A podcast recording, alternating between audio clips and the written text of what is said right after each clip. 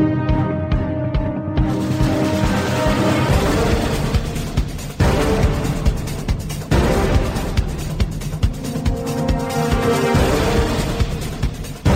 Vypnite televíziu, prestaňte žrať, zastavte sa, začnite uvažovať. Ste otroci konzumu a obete propagandy. Žijete v seba deštruktívnom systéme. Nenásilný antiterorista rozbije vaše ilúzie, zničí vaše seba klamy, odhalí vaše pokrytectvo, nabúra vaše stereotypy.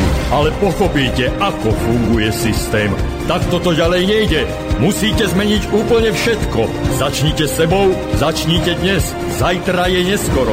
Nenásilný antiterorista. My sme jedno a preto Subham, Astu, Sarvačaka tam. Máme pondelok 9.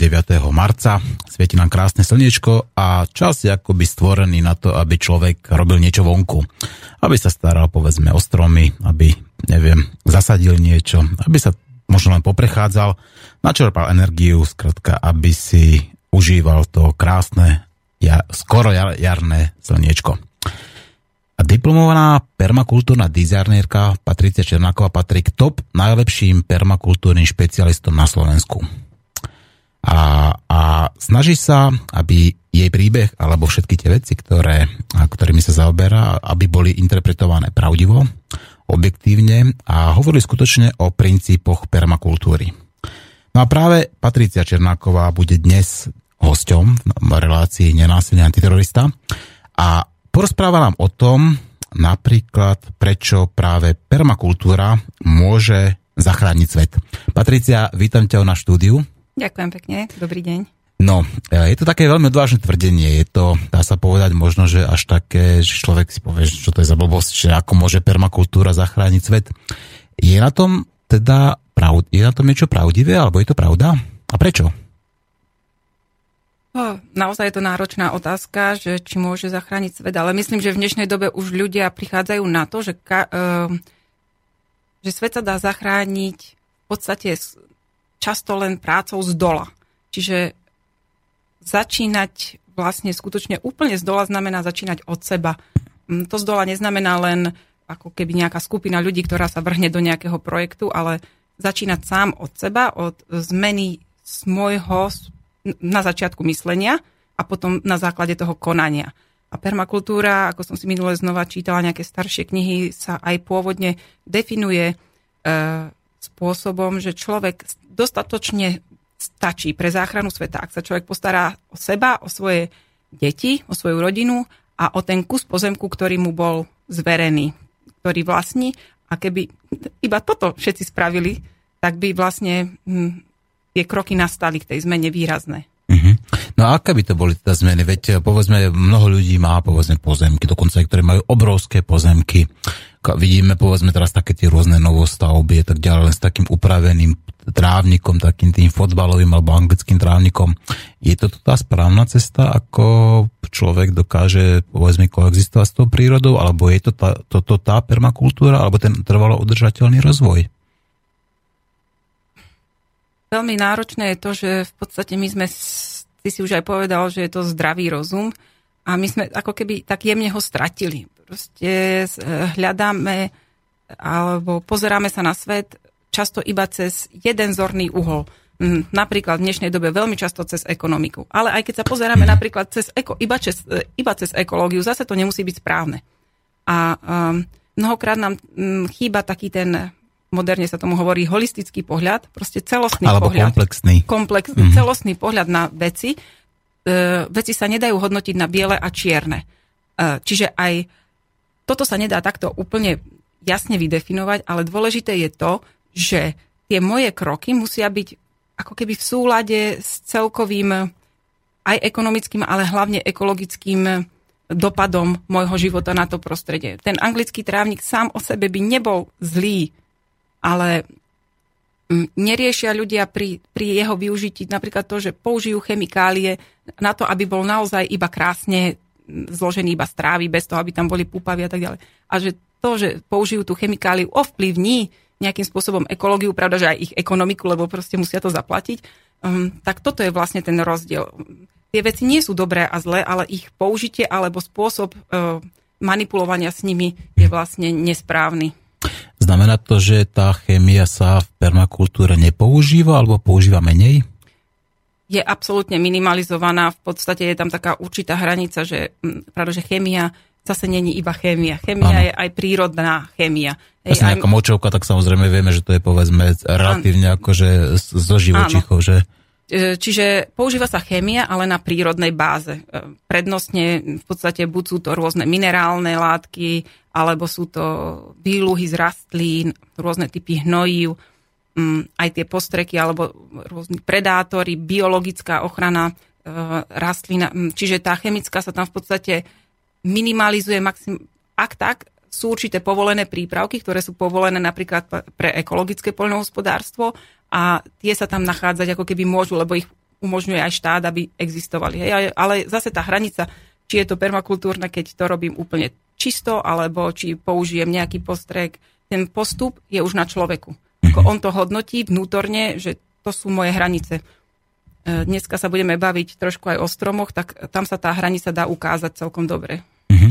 No a spomínala si teda permakultúru. Existuje, že je povedzme nejaká taká tá definícia legislatívna, že permakultúra v podstate je súčasťou ako našej povedzme nejaké koncepcie rozvoja vidieka alebo súčasťou nejakého zákonodateľstva, že povedzme, že tento farmár robí povedzme prostredníctvom permakultúry, tak má nejaké, alebo zákon tieto veci vôbec nepozná.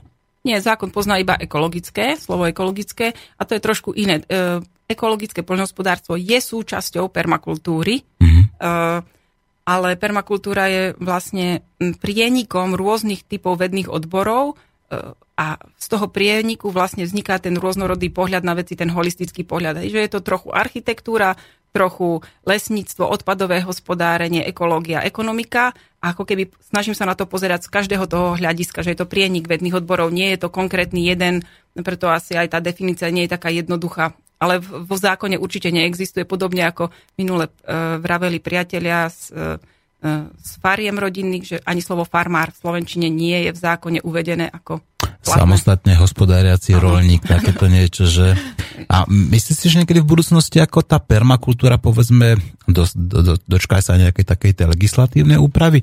Už len z toho dôvodu napríklad, že aby tí ľudia, ktorí povedzme idú týmto spôsobom, že na to pozerajú takým tým holistickým spôsobom, tým celostným, snažia sa povedzme minimalizovať spotrebu chémie, snažia sa povedzme zachovať biodiverzitu, to znamená, idú dá sa povedať tým najlepším možným spôsobom, ktorý je v podstate vhodný pre človeka aj pre prírodu aby boli povedzme nejakým spôsobom zasa povedzme nie že zvýhodnení, ale aspoň odmenení za to, že idú takýmto spôsobom. Myslíš že tá príde také obdobie, že toto sa bude legislatívne nejako definovať alebo riešiť? Nie, toto, toto si takto priamo nemyslím. Oni tie veci sú v dnešnej dobe už tiež v legislatíve napríklad v, v, rôznych tých dotáciách, eurofondoch a tak zmienené, ale sú obaľované do iných typov slov, napríklad príprava na klimatické zmeny a, pod, mm-hmm. a podobne, kde je vlastne zahrnuté napríklad vodné hospodárenie, ochrana pôdy a tak ďalej. Je to proste vydefinované zložitejšími slovami, ako takto zjednodušene jedným slovom. Mm-hmm. A to už ako teda z Európskej únie prichádzajú takéto nejaké definície teda tak, takýmto spôsobom? E, tak ten, e, v podstate teraz začína nové obdobie pre čerpanie eurofondov mm-hmm. až do roku 2020 a e, pravda, že sú tam aj takéto typy, ktoré majú pomôcť ako keby pretransformovať sa na to, pripraviť sa na to, že môžu nastať také zmeny, napríklad príliš veľké sucho, príliš veľa povodní. A vlastne toto celé je úloha permakultúry ako keby na tie problémy, ktoré sa dejú, či už celospoločenské, mhm. celoglobálne, ale aj na tie osobné ľudské, vlastne hľadať pekné, pozitívne riešenia. No, to znamená, že dá sa akoby na tie permakultúrne projekty čerpať ako nejaké peniaze z Európskej únie? A čerpajú sa?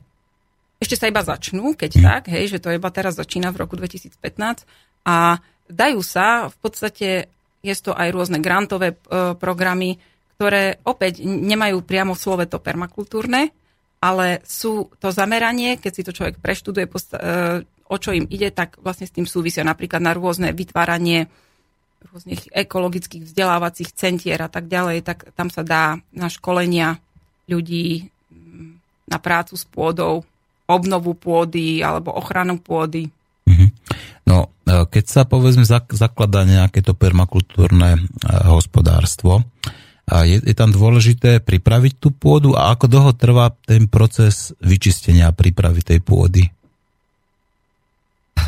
Permakultúra vlastne predstavuje mm, rôzne postupy a kroky k tomu, aby som dosiahol nejakú mieru trvalej udržateľnosti. Aj keď to slovo trvalá udržateľná už dneska ani dokonca environmentalisti, ekológovia až tak nepoužívajú, ale ako keby zveľadenia, nazvime to radšej zveľaďovania tej krajiny, tak sú postupy a kroky. Čiže pravda, že zač- veľmi závisí od toho, aký je ten počiatočný bod. Môžeme mať úplne zdevastovanú pôdu, ale aj pomerne kvalitná pôda na Slovensku môže znamenať, že ešte sa budem snažiť ju vylepšovať. Tie možnosti tam stále sú. Je len obmedzené množstvo pôdy, ktorá je v takej vysokej kvalite, že už ani nemá zmysel ako keby ju priamo tvoriť, už ju má zmysel len ochraňovať. A tie kroky predstavujú kroky najmä pri takém väčšom hospodárení, naozaj už na nejakých väčších poliach a tak, hlavne protierózne opatrenia a hospodárenie s vodou. Proste, e, keď to prenesiem pre počúvajúcich priamo, tak napríklad rôzne typy vetrolamov, aby tá, ten prievan na tých poliach obrovských neodnášal tú pôdu, alebo zbytočne tú pôdu sa nedrenážuje, ako sa predtým v minulosti drenážovala, tzv. meliorovala, aby sme mohli všade pestovať pšenicu, tak teda v tom permakultúrnom dizajne sa hľadajú práve tie rozdiely na tej pôde, vizuálne napríklad, že nám niekde stojí voda oveľa dlhšie na tom poli ako v ostatných častiach, tak tam nebudem zbytočne tam investovať. Rýžu, a, to asi nie. Ale a pravda, že aj ríša sa myslím, že na Slovensku už pestovala, ale e, že nájdem proste tie inakosti v tej krajiny, tie rôznorodosti a tie využijem ako potenciál. Neberiem ich ako problém, ktorý treba súrne nejako mm-hmm. riešiť, ale skôr hľadám spôsob, ako to pový, povýšiť na devízu, mm-hmm. ten, ten problém. No, u nás sa dá sa povedať, už roky nehospodári s vodou, pretože to, čo tu my predvádzame, tak to je proste doslova nehospodárenie. Či už to spomínané tie melioračné kanály, rôzne tie vodné diela a tak ďalej. My vlastne vodu urýchlene odvádzame pred zo Slovenska a vidíme, že ten trend už v iných krajinách je opačný že práve tie rovné melioračné kanály sa rozbíjajú a vznikajú také tie prirodzené meandrujúce toky, kde v podstate vznikajú také prirodzené mokrade, napríklad v Dánsku sa toto začalo robiť, alebo aj v týchto, v týchto Holandsku a tak ďalej. A príde to aj k nám. A, a prečo je dôležité práve povedzme to hospodárenie s vodou v rámci permakultúry? Voda je základ života. My sami, koľko? 70-80% nás je vlastne S vekom voda. to klesá. No. Hej, áno. je vlastne, my sme voda, život, uh-huh. sám o sebe je voda, v rastlinách je voda, v živočíchoch je voda, takže ak chceme v krajine vo zachovať... živom je voda. Áno, ak chceme v krajine zachovať život, z toho logicky vyplýva, že je potrebné v nej zachovať vodu. A práve ako si spomínal, tá voda, keď je odvádzaná preč, tak vlastne tá um, krajina postupne chradne. Až sa naozaj dopracuje k tomu, že sa napríklad úplne upravia zrážkové pomery v, te, v tej časti, alebo iný typ nejakej devastácie nastáva, čiže tá návrat krajiny, e, tej vody do krajiny spočíva aj v rôznych opatreniach, ktoré zlepšia aj protipovodňový stav, niekedy napríklad klin sa klinom vybíja, tak ako si povedal, že, to, že sa spravia tie e, nádherné meandre tej rieky, skutočne ľudia by povedali, že však ale to spôsobuje povodne, je to presne naopak, tá rieka sa spomalí. Keď je rovná, tak ide veľmi rýchlo. A keď je vlastne zmeandrovaná, tak ona tečie oveľa pomalšie. Čiže tie postupy e, sú vlastne z hľadiska toho, ako keby tých katastrof, predchádzanie tým katastrofám môže, ale aj z hľadiska toho e, mikroklimatického, napríklad z hľadiska dýchania, z hľadiska e, príjemnosti pobytu v tom priestore. Hej, prečo sa nám v lese dobre dýchajú, lebo stromy uvoľňujú tú vlhkosť naspäť do priestoru. Oni dýchajú a vlastne púšťajú vodnú paru do, e, naspäť. Takže E, to je ten rozdiel sedieť pod slnečníkom a sedieť pod stromom, je vlastne aj tá vlhkosť v tom priestore. A z tej vlhkosti sa môže napríklad vytvoriť aj zrážka a tak ďalej. Čiže tie malé cykly, obnova tých malých cyklov. A tá voda v krajine tiež znamená dostatok vody pre e, rastliny a pre živočích. Keď tá voda sa tam zadrží, tak v tom prípade sa uvoľňuje do priestoru pomaly a môže sa dosiahnuť napríklad aj v malých záhradách už pomerne Ehm, dobrý systém toho, že tá voda sa tam nemusí umelo dotva, do, doplňať tými závlahami. Že tým, že sa v tej záhrade už nachádza, tak vlastne my už ju tam nemusíme ešte umelo do, doplňať. Uh-huh. Ako by sme nemuseli to polievať, že? Áno, trebárs. No, podľa inžiniera Krav- Michala Kravčíka Slovensko prichádza uh, v podstate za, za to ne, obdobie nehospodárenia s vodou o miliardy metrov kubických vody. Je permakultúra ako taký systém, ktorý robí presne to opak, opak? To znamená, že snaží sa tú vodu udržiavať práve, priamo v tej krajine? Hmm, snaží sa ju s ňou pracovať. Uh-huh. Lebo nie všade toto môže platiť. Keď máme nejaký, uh, ja neviem, na severe Slovenska máme priestor, ktorý je podmočený, i máme ilovitú pôdu a tak ďalej, tak napríklad ovocné stromy toto nemajú radi.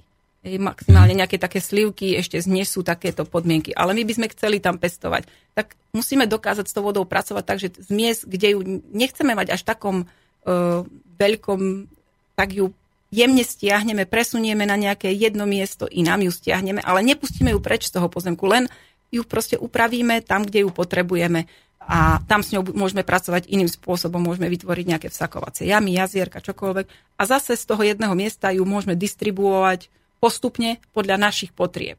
Čiže uh, nevždy ju iba zbierame, niekedy ju aj ako keby sa jej zbavujeme, ale nie je to takéto zbavovanie sa lineárne, že teraz budem púšťať kohútikom do nemoty a súčasne kanalizáciou to všetko potečie, ale snažiť sa spomaliť uh, tie procesy v rámci toho môjho vlastného systému. Ten mhm. môj systém môže znamenať moja záhrada, môj priestor, ale môže si aj v mojom kraji napríklad, v mojom regióne čo týka permakultúry, aké sú vhodné pozemky na permakultúru? Je dôležité, aby to bolo nejaké svahovité, alebo dá sa permakultúra a povedzme aplikovať aj v takých tých rovnejších uh, uh, oblastiach? Je to kreatívnejšie, keď je ten terén svahovitejší, pretože práve tam získavame uh, zadarmo vstup gravitácie a tam práve tá práca s vodou je trošku jednoduchšia že sa s tou vodou v tej krajine dá krásne vyhrať cez rôzne kanály a rôzne typy zavodňovacích kanálov, odvodňovacích jazierok a tak ďalej. Tam sa s tým proste môžeme hrať. Na tej rovine je to trošku problém, aj keď už aj maličký sklon dokáže spôsobiť to, že tá voda niekam potečie a dokáže sa uchovať v tej krajine. Ale optimálne, pravda, že si musíme my povedať, na čo to bude ten náš pozemok. Toto často ľudia ináč opomenú a kúpia si najskôr pozemok, bez toho, aby mali tú jasnejšiu víziu. Keď chcem pestovať zeleninu, tak si musím zvoliť asi pozemok, kde to je vhodné a nie sa potom krvopotne na nejakom severnom svahu, kde ledva svieti slnko trápiť, hej? alebo nebodaj niekde úplne nejakej vysokej nadmorskej výške a musím vynaložiť oveľa väčšie vstupy energetické. To sú aj finančné, aj pracovné vstupy do toho, aby to som získal uh, primerane toľko, ako keď si vyberiem pozemok na pestovanie zeleniny v primeranej krajine v tom primeranom pásme niekde na juhu Slovenska. Čiže e, ten zámer od toho dosť závisí. Keď chcem chovať ovce, tak je to asi lepšie na severe, kde tým ovciam nie je hrozitánsky horúco a kde je to primerané, tie svahy sú tam a majú sa kde pás, je tam dostatok pasienkov. Čiže výber toho pozemku vlastne závisí od toho môjho smerovania, že čo ja z toho chcem mať. Mm-hmm. No, je súčasťou permakultúry povedzme aj chovanie chov dobytka alebo nejakých takýchto živých zvierat? Či to už neberieme uh-huh. ako nejaký doplnok k tomu? Toto je úplne, zase takú paralelu použijem. Permakultúra podľa zase iných definícií je, e, vychádza z pozorovania prírodných ekosystémov. Čiže niekto sedí v lese, pozoruje, ako les funguje a na základe toho vytvorí zoznam princípov, na ktorých ten les e, je postavený a tie aplikuje do ľudského systému. Čiže e, v tom prírodnom ekosystéme vždy máme zvieratá. Vždy keď je to vodný ekosystém, sú tam ryby, kadejakých hmyz, neviem čo všetko. Keď je to lesný ekosystém, máme srnky, zajace a tak ďalej. On tam vždy sú, vždy majú a sú súčasťou kolobehu. Sú tam na to a, a nie len na to, pravda, že e, aby ten cyklus bol vnútri uzavretý. Že tie srnky pojedia niečo, zase tie srnky niekto poje, potom všetkých týchto pojedia tie e, baktérie a, v zemi a takto e, je ten systém uzavretý. A vlastne to, že je uzavretý, spôsobuje, že zbytočne neexistujú odpady napríklad v tom systéme. Čiže aj ten náš systém na základe toho by mal byť pomerne uzavretý.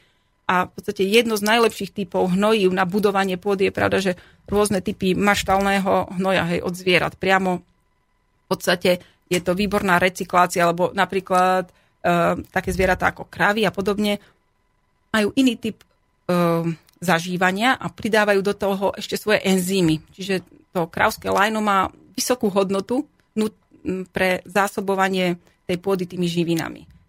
A keď sa to opomenie, že sa to do toho cyklu nedá, že tie zvieratá tam odmietame mať, tak vlastne my túto prácu, ktorú oni za nás vytvárajú, musíme nahradiť nejakým iným. Musíme mm-hmm. proste prísť nejakým iným výmyslom. Čiže nejak, buď, zasa, buď chémia, alebo keď človek nechce chémiu, tak musí hľadať ako nejakú alternatívu. Áno, zvyčajne to potom nahrádzame nejakými kompostovaniami a m, podobnými procesmi. Mm-hmm. Znamená to teda, že permakultúra je akoby bezodpadová? Snaží sa byť, snaží sa byť. Alebo dokonca do tej miery, že uh, snaží sa sama v sebe tie systémy vytvárať bezodpadové, dokiaľ to ide, a, ale aj sa snaží využiť ten odpad, ktorý už existuje.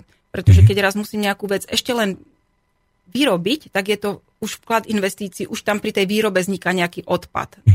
A e, preto sa v permakultúre veľmi často aj používa odpad, lebo ten už by sa iba vyhodil. Ten ale už ho vytvoriť netreba. Napríklad toto na pochopenie je, prečo sa v permakultúre používajú pneumatiky v niektorých prípadoch. Je... Až pneumatiky dokonca, no tak to sa prekvapuje. Lebo tá pneumatika po tom použití, keď už proste na tom aute nefunguje, by inak išla niekam na skládku a možno by bola spracovaná na nejakú lavičku a tak ďalej. Ale vyžadovalo by to ďalšie energetické vstupy na to, aby sa pretvorila alebo aby len niekde stála, tak proste to bude degradovať. Tak často ľudia ešte vytvoria taký ako keby medzistupeň, že ju na chvíľku ešte v systéme zdržia a použijú na rôzne, na rôzne štruktúry stavebné zvyčajne a keď už to do toho slúži, tak vtedy odchádza vlastne už úplne zničená e, preč z toho systému a sa môže zrecyklovať.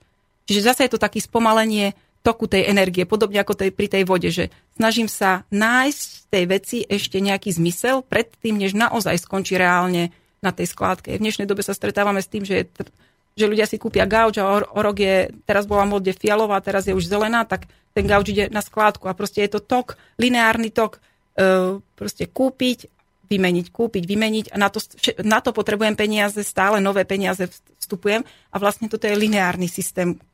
A pri výrobe toho nového gauča znova vzniká odpad, ktorý si my často neuvedomujeme, že vlastne môže byť akokoľvek ekologický, ale stále tam vzniká nejaký potenciál, že vlastne ten dopad e, na tú krajinu mám negatívny. Nie priamy, ale mhm. mám. A toto je veľmi náročné inač, lebo to, o tomto je hodne permakultúra, o takom ako keby veľmi komplexnom uvažovaní aj pred, nielen čo ja, ale čo sa udeje pred tým, než to urobím ja a čo sa udeje po mne mhm. ešte. No, príroda nepozná odpad. E, iba my poznáme odpad a ak sa na tým zamyslíme hlbšie, tak v podstate čokoľvek e, biologického charakteru, to znamená, či to je zelenina, šupky zo zemiakov, v podstate to nie je odpad. To je len v podstate in nejaká iná forma, povedzme, či už hnojiva, alebo v podstate nejakých živých organizmov, pretože všetky tieto, tento biologický, od, no, nemôžeme teraz odpad, ale tento biologické a, veci, skratka, ako keby a, prežijú takú svoju znovu zrodenie, že sa skratka zapoja do toho väčšiného cyklu, a, stane z toho kompost, v podstate stanú sa zdrojom povedzme obživy pre tých hnojových červov a pre rôznych chrobákov a tak ďalej, potom zasa súčasťou výživy rastlín, čiže ten odpad v podstate tak, takýto prírode neexistuje. A to znamená, permakultúra sa snaží využívať práve tieto, tie prirodzené mechanizmy k tomu, aby v podstate recyklovala sa permanentne? Áno. V podstate to znamená to, ako keby to tá trvalá udržateľnosť, že vlastne tam na, je nejaké kontinuum, že to pokračuje, že to nie je proste koniec a, a ale že tá zeme guľa je naozaj guľatá, že není to placka, že tam nie je niekde koniec a malo by to platiť ale pre všetky odvetvia toho ľudského života, nie len pre tú prácu s tou pôdou, ale to isté by sme mali uvažovať aj pri práci s teplom v domácnosti, pri práci e, s tou vodou, je to veľmi markantné, ale aj s, úplne s obyčajnými vecami, ktoré denne používame, by sme mali ako keby v tom permakultúrnom uvažovaní uvažovať, odkiaľ prišli a kam pôjdu. Mm-hmm. No, a ty robíš permakultúre už dostatočne dlho na to, aby si možno, možno spoznala aj niekoľko, povedzme, viac generačné permakultúrne záhody, záhrady.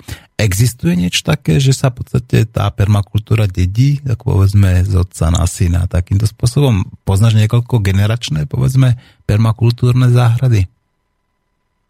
Či ešte to je, ešte to je príliš skoro takto hľadať takéto niečo? Na Slovensku je to príliš skoro, lebo v podstate, keď si zoberieme, že aj tí najstarší permakultúrnici ako keby s, s, fungujú nejakých 15-20 rokov, tak ešte je to ako keby, že iba teraz začínajú mať tie deti, hej, ktoré to budú možno pre, preberať, ale pravda, že mo, mo, môže sa stať, že sú tie typy, kde, kde už rodičia začali skôr, napríklad, že hospodárili a tie deti sú ochotné to prevziať. Um, ale veľká väčšina takých tých naozaj reálne per, na základe permakultúry vytvorených projektov sú pomerne natoľko mladé za tých 15-20 rokov, že naozaj tie deti ešte iba teraz dorastajú a teraz sa ukáže ten výsledok, že mm-hmm. či tie deti um, v tom novom životnom štýle sa nájdu. Mm-hmm. A koľko tak približne alebo priemerne trvá ako naštartovať nejaký taký ten permakultúrny projekt? Podľa mňa to asi nejde nejako z roka na rok, že? Veľmi náročné je na tom to, čo si ľudia majú často totiž to, aspoň čo ja sa stretávam, keď pre niekoho pracujem, že majú obrovské vízie, mm-hmm. ktoré ale uchopiť a vložiť do reality vôbec nie je také jednoduché. Ľudia si povedia, tu budeme mať stromy, tu budeme mať ovocný sád, tu budeme mať také x hektárov toho a toho. A Jazierko s rybičkami všetko, všetko, a všetko. Ale potom mať, vlastne tá aplikácia zistia, že je náročná, pretože vyžaduje akokoľvek krásne je to, vyžaduje obrovský vstup manuálnej práce. Mm-hmm. Buď ju niekto vytvorí, alebo proste, že ten človek má dostatočný finančný objem, že to robí s mechanizmami, s, s pracovníkmi ďalšími. A keď to má človek robiť sám, často, musím povedať, že ale často to skončí aj spôsobom, že tí ľudia čo, úplne vyčerpajú z toho psychicky, fyzicky, že proste sa ten projekt napríklad rozpadne kvôli tomu, že ten pár to nezvládne na základe tej veľmi silnej psychiky fyzickej námahy, čo tam vzniká, že tie začiatky sú často ťažké. Keď prídeš na nejaké pole, tvoja vízia je, že budem tu mať slamený krásny dom, skleníky, zvieratá, sady, ale na tom holom poli vlastne uchopiť, že nemáš ani vodu, ani elektriku, máš na krku už malé dieťa, žena proste sa stiažuje, že e, nemá kde navariť, tak ako vydržať tento začiatok je vlastne veľké pionierstvo. Taký, mm. a nie každý to zvláda nie každý to zvládne. Snažím sa väčšinou, keď niekomu navrhujem tú záhradu, snažím sa mu to ako keby vysvetliť a vtesnať mu tie prvé roky ako keby iba do toho jeho najbližšieho okolia. Hoci si kúpi obrovský pozemok, dajme tomu aj niekoľko hektárov, tak sa mu snažím vysvetliť, aby to pustil na pár rokov. Napríklad to prenajal niekomu, alebo to s niekým zdieľal, pretože ako keby uchytiť ten veľký kusisko zemi naozaj znamená dlhoročnú prácu. Sú veľmajstri permakultúrni, ako je pán Holcer v Rakúsku, ale tiež to robí 40 rokov. Mm-hmm. A mhm. myslím, pokiaľ sa nemýlim, aj on to už zdedil, neviem, či nezdedil z časti nejako. Mm-hmm. Rozhodne už to zjedil jeho syn teraz. A ale proste to bola práca 40 rokov to vydržať a dostať sa tam, kde je. Čiže nedá sa to za 1-2 roky, mm-hmm. ale taký ten, že to uchopiteľne prekonáš, predpokladám, že okolo tých 10 rokov by som to tak ako podľa svojich vlastných skúseností hodnotila, že trvá postaviť ten dom a zastabilizovať ten systém e, pri takým bežnú rodinu, ktorá proste neoplýva obrovskými príjmami. Mhm. No, 10 rokov, za 10 rokov aj niektoré stromy ako narastú. A nie je práve teraz obdobie k tomu, aby sa stromy sadili, alebo a, čo sa robí, ako, a prečo sú dôležité v permakultúre stromy napríklad? Stromy sú obrovskí pracovníci.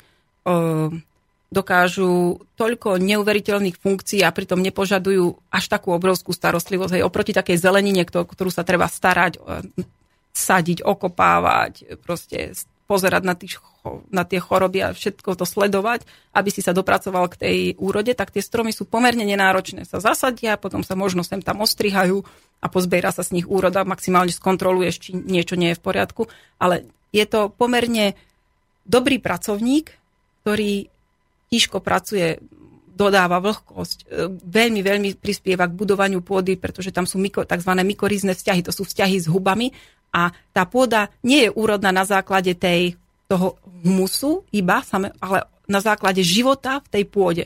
A tie huby predstavujú obrovské spoločenstvo, ktoré pomáha obnovovať život. Čiže tie stromy ako keby sú takým hmotným prvkom toho, že sa tá pôda regeneruje, e, dokážu, proste človek z nich má obrovský užitok materiálny v rôznych formách, čiže sú mm, nenahraditeľní tom, koľko rôznych funkcií dokáže jeden strom alebo skupina stromov respektíve zabezpečiť. Čiže sú jedni z prioritných prvkov toho e, dizajnu, lebo dokážu zabezpečiť jedlý systém dlho, zase ten trvalo udržateľný. Je, že keď taký strom posadím, kvalitný, tak on mi tam vydrží 100 rokov kľudne rodiť mm, bez problémov. Napríklad nejaká hruška a podobne. Čiže 100 e, rokov mám postarané o to, že bude tam tá potrava pre mňa. Hej? Čiže e, je to neporovnateľné voči iným typom potravy. A vlastne ten e, strom teraz, v tomto období, práve ten marec, apríl je najvhodnejší termín na sadenie stromov. I potom už začína byť veľmi teplo a tie stromy už znova majú problém sa ujať, ale teraz je mm, vlastne správny čas aj na vrúbľovanie stromov, čiže preštepovanie stromov, keď niekto má nekvalitné odrody, alebo nasadenie nových stromov. Mhm. Aké stromy sa používajú v permakultúre? Jedná sa v podstate iba o také tie, povedzme, o ovocné stromy, alebo môže sa použiť, povedzme, aj úplne aj čo inšie, povedzme, nejaké ihličnaté a tak ďalej?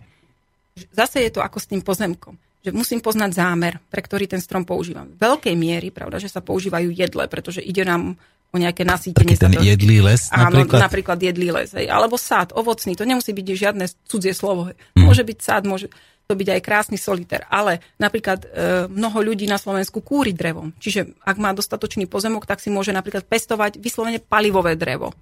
Napríklad svoje... aj pavlóniu? Je pavlónia vhodná, alebo naopak nie je? No, je, toto je taká otázka. Ja s ňou nemám žiadne skúsenosti. Žiadne. Mm-hmm. Videla som ju akurát tak v parku. Je to nádherný parkový strom, naozaj krásny. Nemám, uh, ale ja som zastanca takých tých neradikálnych riešení. Nemám rada ani biele, ani čierne a nemám ani rada systém, že toto je najsuper. Proste um, myslím si, že všetko má svoje pozitíva a negatíva. A toto ešte nikto nevyskúšal, ale akákoľvek monokultúra nie je správna. To je jedno, aká, proste akokoľvek dobrá môže byť tá plodina. V momente, keď sa nachádza ako veľká monokultúra, tak začne mať problém hneď so škodcami, s chorobami.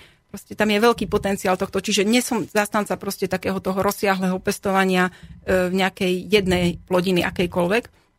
Pravda, že iné sú nejaké polné podmienky pre obilie, pre konope a neviem čo všetko. Konope? Prečo? Že konope sa u nás akoby moc nepestuje. A myslím si, že začína. Že začína. Znova? Mm, tam je problém v podstate so spracovaním, že nie je to kam nie to ako spracovať, že vypestovať si to môžeš, ale ten, tá pracnosť toho spracovania, aby si z toho mal nejaký úžitok, že to použiješ na nejaký typ materiálu, buď na výstavbu domu, alebo... Teda, Patricia, teraz v súčasných technológiách, ako je možné, však my máme v podstate rôzne roboty plnoautomatické, ktoré nás spravia celé auto a my nevieme spracovať konope? To ako, čo, čo sme ako spadli z niekde z rušky, alebo čo? Uh, veď to už sme vedeli, konope používame už tisíce rokov, veď dá v podstate prvé všetky tie záznamy, napríklad ako boli na konopnom papieri, všetky lode obsahovali konopné lana a tak ďalej, konopné odevy, tuto sa v podstate na Slovensku staročia nosili. Takže my nevieme spracovať konope teraz? No, aspoň ja, čo mám také informácie o tom, napríklad pre stavebné účely je teraz mm. veľmi populárne. Hempcrete, že? Napríklad, ale aj rôzne dosky izolačné mm. sa robia a tak ďalej, tak naozaj sa vypestovať dá a pokiaľ viem, aspoň donedávna teda to tak platilo, tento rok nemám najnovšie informácie, to bolo, že sa to vyvážalo do Nemecka, kde sa to spracovalo a priviezla sa to naspäť. Um, takže žiaľ, tento medzičlánok tu zjavne chýba, ale späť k tým stromom teda, mm-hmm. čiže tá pavlovnia alebo všeobecne poli, také monokultúry nie sú podľa mňa dobre z hľadiska práve ochrany tých rastlín samotných proti škodcom. A, ale práve môže to byť zmes rôznych typov stromov určené na palivové drevo. Hej? A vlastne podľa toho, čo ja si vyberiem, tak taký strom použijem. Sú dokonca v permakultúre používané stromy, ktoré tam sú len na základe toho, aby pomáhali vytvoriť správny systém. Napríklad, že e, sú viažúce dusík do pôdy zo vzduchu a tým pádom ako keby prirodzene hnoja tú pôdu svojim vlastným organickým odpadom. Respektíve akýkoľvek strom v podstate, keď e, tá masa toho lístia a malých konárikov je ponechaná E, ako vrstva mulču na tej zemi, tak vlastne dokáže budovať pôdu. No a čo také stromy, povedzme, ako je lipa, dub, buk, tak aj tieto, povedzme, môžu byť súčasťou tej permakultúry. A ako majú oni tam funkciu? Málo kedy sa v permakultúre používa strom ako keby za iba jedným účelom, a napríklad, že estetický alebo niečo, ale stále sa v ňom snažíme nájsť práve tú rôznorodosť funkcií, lebo čím viacej funkcií má, tým ľahšie my ho zapojíme aj do iných súčiastok nášho bytia. Keď ten strom je určený aj na palivo, aj na vyrezávanie lyžičiek, aj je medonosný, aj krásne vonia, aj je liečivý, napríklad tá lipa, dajme tomu, tak zrazu mám toľko možností, ako ho spojiť v tom svojom systéme, že vlastne je veľmi praktický. Aj v tej maličkej forme, ešte kým proste nie je určený na spílenie, dajme tomu neskôr, takedy v budúcnosti, tak ho môžem použiť ako včelárskú e, medonosnú rastlinu, čiže pár, tých x rokov vlastne včely mi naň chodia, môžem zbierať tie kvetiny a potom raz, keď dosiahne svoju veľkosť, e, primeranú na to, že z toho chcem mať, ja neviem, nejaký typ nábytku alebo niečo, tak vtedy vlastne už tá jeho funkcia sa stratí, ale dá sa to dokonca robiť, často sa to robí v permakultúrnych proc- e, tých lesných systémoch tak, že sa používa niektoré veci, e, niektoré stromy ako výmladkový systém. Čiže ja ten strom spílim v určitej ako keby tzv. žrďovine, že nechám ho naraz na obrovský strom, ale dajme tomu 10 cm, 6 cm polomer, e, teda priemer tej, toho kmeňa a on znova zmladí, dokáže znova narásť. Takéto je napríklad práve tá lipa, hráb a sú určite takéto stromy, ktoré toto dokážu a vtedy napríklad na stavebné, aj agát, na stavebné účely je určené, že na žrďovinu nepotrebujem na každý typ prístrežku alebo niečoho stále iba krásnych rovných hranov. Mnohí ľudia si pestujú ako keby guľatinu, žrďovinu na to, aby ju používali na stavebné účely. A aj do toho kúrenia proste nemusím rúbať nejaký 50 cm. Obrovský strom, ale proste pravidelne si raz za x rokov, napríklad raz za 6, za 10 rokov zrežem tieto stromy a sú to vlastne polienka priamo do toho do tej pece. A takto vlastne ten systém stále funguje. Ja nečakám 50 rokov na to, kým narastie strom, aby som ho spálil, ale vlastne ho po niekoľkých rokoch stále obnovujem. Mm-hmm. No, a už hovoríme viac ako pol hodinu, patrilo by sa teda, aby sme aj zahrali si nejakú pesničku. Zahrám Chicago uh, Hard Habit to Break uh, a potom budeme pokračovať v permakultúre.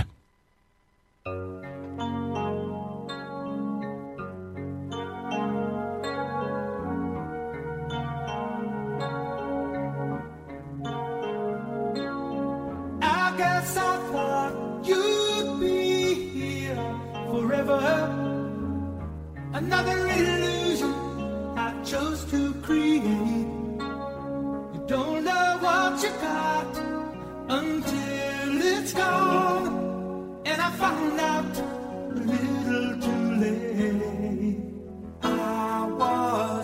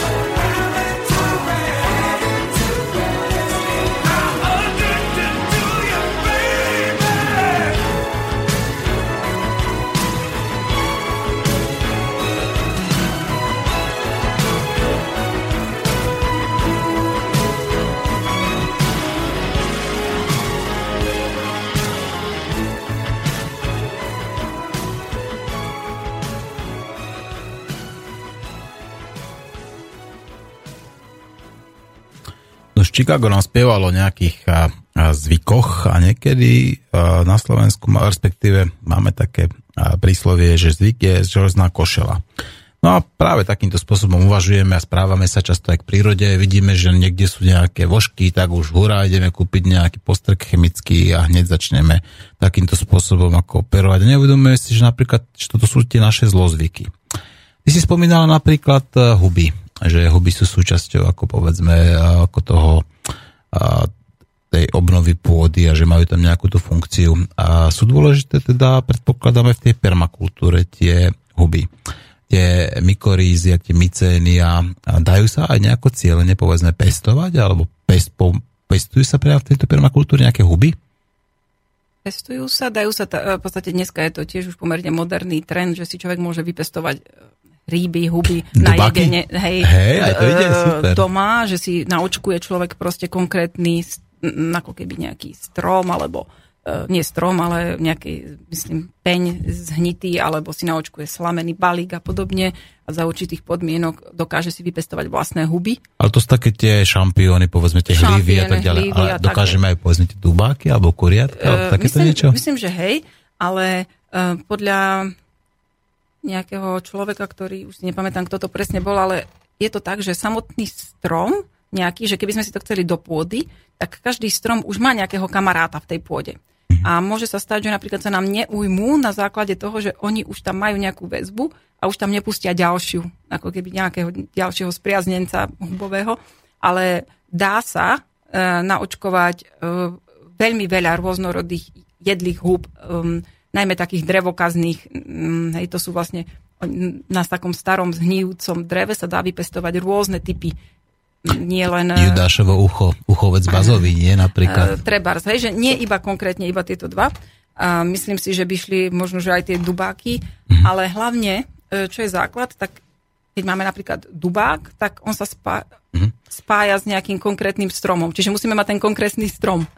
Pa, Paťka, máme telefona, tak zdvihneme uh-huh. to, lebo máme nejaké netrpezlivého poslucháča. My sme jedno, počúvame vás ja si volám mobilom, prepáčte, ja som sa chcel opýtať na jednu technickú záležitosť z nekého a ja som nevedel, že sa dovolám do štúdie. No, a čo ste sa chceli spýtať? Ako jedná sa to k tej konkrétnej téme, alebo k niečomu úplne inému? Ne, ne, ne, nepočúva, chcel som sa opýtať na archív, že prečo to tak spomalilo, že ja, ja, to, ja to tam všetko z archívu a to tam strašne pomalú rýchlosť. A predtým to išlo normálne, že... No, to vám nezodpoviem, prepáčte, takže majte sa do počutia. Do počutia. Okay, do... No a poďme teda späť k tým hubám. A tieto technické otázky budú odpovedať asi nejakí iní naši a, a, povedzme kolegovia. No, a na Slovensku máme asi, odhadujem, alebo niekde som čítal nejakých 7 tisíc druhov húb. Popísaných máme nejakých 3 tisíc a reálne zbierame asi nejakých 50. A aké teda najčastejšie sa používajú v tej permakultúre huby? Teda keď už máš ty nejaké s tým skúsenosti málo kto sa cieľene venuje tomu, aby tam pestoval huby. Musím povedať, že ja som sa stretla len s veľmi malilinkou hrskou ľudí, ktorí cieľene si do toho systému dajú tie huby. Hoci napríklad v tom spomínanom jedlom lese patria do tej vrstvy e, ako súčasť. V tom jedlom lese je asi 8 rôznych vrstiev, e, etáží mm-hmm. A jedna z nich je teda aj tá vrstva tých húb ale cieľenie naozaj poznám veľmi, veľmi úzkú skupinu ľudí, ktorí idú týmto spôsobom na to. Oveľa častejšie je to ako keby iný typ e, práce s tými hubami a to je práve tá pôdotvorná funkcia, kde nie je primárne tie huby jesť, ale v podstate naštartovať e, to ozdravenie tej pôdy. Čiže tam sa ľudia nezamie, ako keby nesústreďujú na to priame očkovanie nejakou hubou, ale sústreďujú sa na to, aby vybudovali podmienky, aby sa tam tie huby prirodzene znovu objavili. A teraz to nemyslíme huby také, že si naozaj predstavíme tie hríby všade e, po podstromy ako v mráziku, ale že ten dôležité je to podhubie. To je vlastne dôležité to pre, pre nás ano? ako z ekologického hľadiska. Áno, to mycelium, pretože to je, ja sa keď sa študentom na kurzoch vysvetľujem, snažím sa to ukázať na tom, že je to niečo ako taký internet. Je to vlastne komunikačný kanál pre jednotlivé stromy, ktoré na chemických bázach takto spolu môžu aj komunikovať napríklad o rôznych typoch škodcov, škodcov a chorôb, že si prostredníctvom chemických reakcií dajú vedieť, ale aj samotné napríklad príjmanie potravy um, stromami, že oni vlastne čerpajú tie živiny z pôdy, hovoríme, vo vod, ako keby taký vodný rostok, s tými rôznymi prvkami dusík, fosfor a tak, ale to, aby to dokázali, tak im to, ja, ja občas hovorím tak mierne polopatisticky sa ospravedlňujem všetkým vedeckým pracovníkom, ale ako keby predžujú tie huby. Tie huby to spra- pri, e, ako keby spracujú na prijatie pre tie stromy. Oni vlastne žijú tie, tie huby a baktérie na koreňoch tých rastlín a keby tam tie korene boli len bez tých hub, tak tie e, majú oveľa, väčšiu, e, oveľa väčší problém tie stromy sa vyživovať. Alebo celkovo rastliny, to nemusia byť vôbec stromy iba. Takže tie huby prispievajú k tomu, aby boli e, tie naše rastliny zdravé, aby dokázali príjmať dostatočné množstvo a v dostatočnej kvalite tej potravy svoje, ktorú potrebujú pre život. Mhm. No, spomínala si stromy, spomínala si huby a dokonca, že teda spolu tieto komunikujú, že tam aj nejaký, povedzme, ten, nazveme to taký ten internet. No, existuje už aj nový vedný odbor, ktorý sa, odbor, ktorý sa volá rastlinná neurobiológia, a kde zistujeme napríklad, že existuje nejaké také tie priame väzby medzi človekom, povedzme, a stromom, človekom a nejakou rastlinou. A dám takú zvláštnu otázku. Ako dokáže, povedzme, človek, povedzme, svojim vedomím alebo svojimi tými pocitmi ovplyvniť, povedzme, tú permakultúru. Je to poznať napríklad, keď človek e, robí to tam s láskou, tú permakultúru? Je to poznať? Ako ty ako odborníčka, vidíš to tam? E, permakultúre e, tak za, na tých všeobecných, keď hovoríme o verejne, o permakultúre, je vedecký prístup. Hej? Mm-hmm. Čiže ako keby táto tvoja otázka znie tak na prvý pohľad ezotericky. Áno, áno, áno, taká, ale, taká zvláštna, že je, ale, ale tak už v súčasnosti, ako keďže existuje tá rastná neurobiológia, tak to nie je úplná áno, blbosť. A toto chcem na to poukázať, že uh, v skutočnosti tie postupy, ktoré mnohí ľudia robia intuitívne, sa už v dnešnej dobe dajú na základe vedeckého prístupu ozrejmiť. Uh-huh. Uh, napríklad to, že tie rastliny komunikujú na hormonálnej úrovni, čiže oni si nejaké chemické látky vymieňajú alebo vypúšťajú do pôdy chemické látky, príjmajú tak na základe toho dokážu reagovať. Napríklad tzv. alelopatické vzťahy sa to nazýva. Hej, že navzájom mrkva s cibuľou si vymieňajú nejaké uh, chemické informácie. Mrkva sa baví s cibulou? Hej, tak... Ale nebaví sa s cesnakom, nie? Sú tam aj takí frfľoši, ja ich nazval, nazývam frfľoši, uh, ktorí sa nechcú baviť s nikým, napríklad také orechy majú, to sú starí detkovia ufrflani. A uh, vlastne aj človek tým, e, vlastne má určité množstvo chemických procesov hormonálnych. Tak napríklad ja si e, tú komunikáciu na základe toho, že niektorí ľudia boli zvyknutí, že si dajú do úst semiačko a požužľajú ho. Pred zasadením. Pred zasadením. Áno, áno. Nemalo by byť morené v tom prípade. ale, ale... A, ani GMO by nemalo byť, lebo to je tiež veľký prúser. a, a vlastne, že sa to ako znie to ezotericky, že, e, že ho ožužľajú, aby to semiačko prijalo ich informáciu. Ale v skutočnosti to až také nereálne nie je na základe toho, že v tých ústach máme v tých slinách naozaj obrovský, obrovské množstvo informácií. Hej, že... Jak si dobre pamätám, tak zdravý človek má v ústach 10 tisíc druhov rôznych baktérií, ako a hovorím aj, aj patogénnych, ale aj normálnych, hovorím 10 tisíc druhov. To znamená, tak my tam máme doslova nejakú takú farmu, povedzme, áno, z toho, že ústna mikroflóra alebo mikrofauna. No tak určite to akože na to semeno pôsobí, to je jasné, že? No veď práve, že uh, alebo niektorí uh, ľudia chodia do záhradky a vykonávajú tam potrebu svoju. Mm-hmm. A zase, keď si zoberieme, tak to je obrovská pachová stopa, hej, zase ano. obrovský objem hormónov, ktoré človek tým vylúčovaním tam pridáva. Čiže z môjho pohľadu, hoci ne, v tomto smere nevedeckého, ako nevidím v tom až takú nereálnu, proste, áno. že neznie to zrazu, ale ty si sa pýtal na to, či tam tú lásku Áno, napríklad. Cítiť, no, hej? Tie, áno, tie a pocity. Toto je už overené celkom dosť dobre, uh, že postoje, akými človek pracuje, môžu vysoko ovplyvniť uh, vlastne chod toho systému a dokonca samotná permakultúra má svojich ako keby takých um, tej svojej náuke teoretickej postoje, ktoré keď aplikuješ, tak by ti mali pomáhať k tomu, aby správne fungovala. Napríklad postoj, jeden z postojov je e, nerobiť nič, čiže nepanikáriť v tomto zmysle. Napríklad, že keď tam je tých pár nejakých škodcov, tak chvíľku sa zastaviť a iba ich pozorovať. A ako keby pristupovať na to e, s nejakou takou ohľadu plnosťou, trošku toleranciou a naozaj si najskôr urobiť reálny obraz o situácii, neísť do toho hr. Hej? A s týmto sa môže napríklad udiať, že ten škodca aj sám ustúpi, pretože to poznáme proste z rôznych typov iných systémov, že keď niekto cíti alebo niečo cíti ohrozenie, tak začína jeho multiplicita, lebo pravda, že každý je živá bytosť a snaží sa ako keby ochrániť a tým pádom snaží sa ten svoj genetický kód zachovať. Čiže keď sa cítia nejaké e, škodcovia ako keby, že sú ohrození, tak o to viacej sa snažia rozmnožiť. A keď e, tá miera není taká, že ho proste nejdem s týmto vedomím do toho priestoru, tak vlastne môžem ovplyvniť aj to, že sa nerozmnožia v skutočnosti takým e, e, takou mierou, ale chce to veľkú keby vnútorné už mhm. presvedčenie, nastavenie. Nechcem to v žiadnom prípade nejakým spôsobom porovnať so škodcami, ale keď si človek uvedomí napríklad, že práve tí najchudobnejší ľudia majú najčastejšie najviac detí, tak to je zase taká akoby ich prirodzená ochrana, áno? v podstate sa takýmto spôsobom chránia a všade po, po svete. Nedie sa to povedzme len povedzme, na Slovensku alebo niekde v Afrike. A zase naopak tam presne takýto vice, vice verza, to znamená, že práve tí ľudia, ktorí už by relatívne ako mali byť, dá sa povedať, mali istoty zabezpečení, tak práve presne ne, neplodia, nerob, nerobia deti. Ano. A spýtam sa ešte jedna vec. V prípade napríklad, že existuje nejaká permakultúrna záhradka a tak ďalej a teraz tam prichádza nejakým konfliktom, povedzme, akože medzi tými manaželmi, ktorí ho obospodarujú. Je to potom poznať, prejaví sa to na tej permakultúre nejako?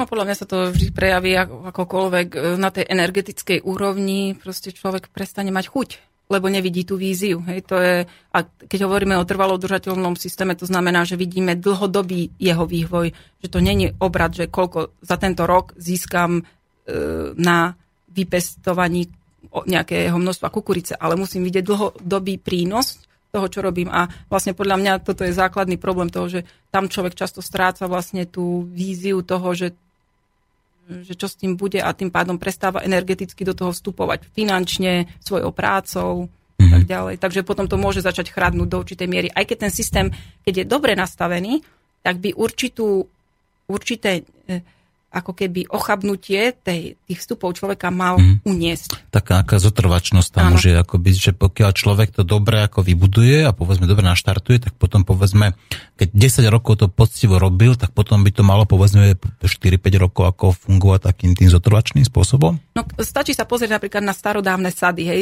Ja som od Krupiny a tam to bola taká meka ovocinárstva uh-huh. a tam nachádzame tie staré sady dlho, dlho, dlhé roky v podstate skoro neudržiavané alebo len minimalisticky udržiavané, ale stačí prísť a ten sad, dajme tomu, ošetriť, znova ho obrezať, ako keby dať mu taký ten e, nový nádych a tie stromy sa vrátia späť do vlastne uh-huh. produkcie a naštartujú sa. Je to taká ako keby nejaká revitalizácia, dá uh-huh. sa mhm. to povedať? Áno.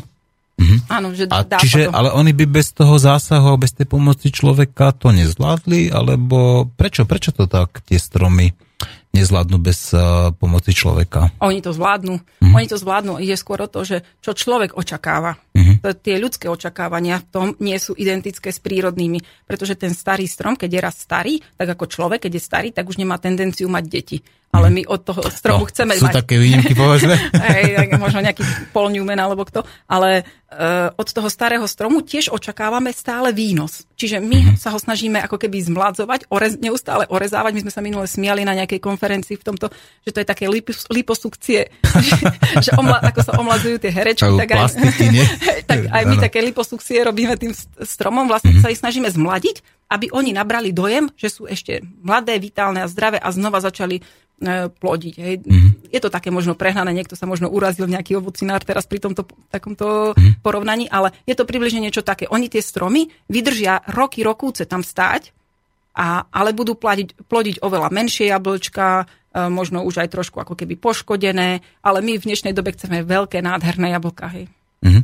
No, ako to je v, v súčasnosti na Slovensku s tým pôvodným genofondom? Predpokladám, že v permakultúre by sa mali používať také tie nejaké tradičné odrody, ktoré tuto povedzme, že historicky patria. No a dobre tiež vieme, že tuto prešlo to rôznymi tými šlachtiteľskými ako obdobiami, či už počas komunizmu alebo respektíve toho socializmu, plus teraz tu máme čo je obrovská katastrofa, to si povedzme rovno. Máme tu povolené GMO, tuto na Slovensku. Ako to je úplne šialenosť, pretože zakázané všade naokolo. V Nemecku zakázané, v Rakúsku zakázané, v Maďarsku to spálili, v podstate iba v Polsku zakázané. Na Ukrajinu teraz to samozrejme dajú, pretože tak tam to už Ukrajinci není vlastnými pánmi. A máme teda túto nejaký ešte pôvodný genofond a používa sa ten pôvodný genofond v tej permakultúre častejšie a je lepší? Akurát si trafil dobre, pretože um, asi minulý rok začal celkom rozsiahly projekt, um, už on trvá tak dlhšie, ale teraz ako keby sa naozaj tak z, z hĺbky nadýchol a naštartoval. A v Bielých Karpatoch začali v podstate profesionál, profesionáli sa tomuto venovať a začali mapovať tieto staré Tam pri Mijave niekde, áno, áno stará, ktorá Mijava. Áno, áno, začali to mapovať a uh, vyhodnotili, uh, našli množstvo druhov buď tradičných, starých tzv. odrôd, alebo krajových, to znamená, že z konkrétneho nejakého... Endemity doslova také? Aj, až skoro až endemity, dá sa povedať.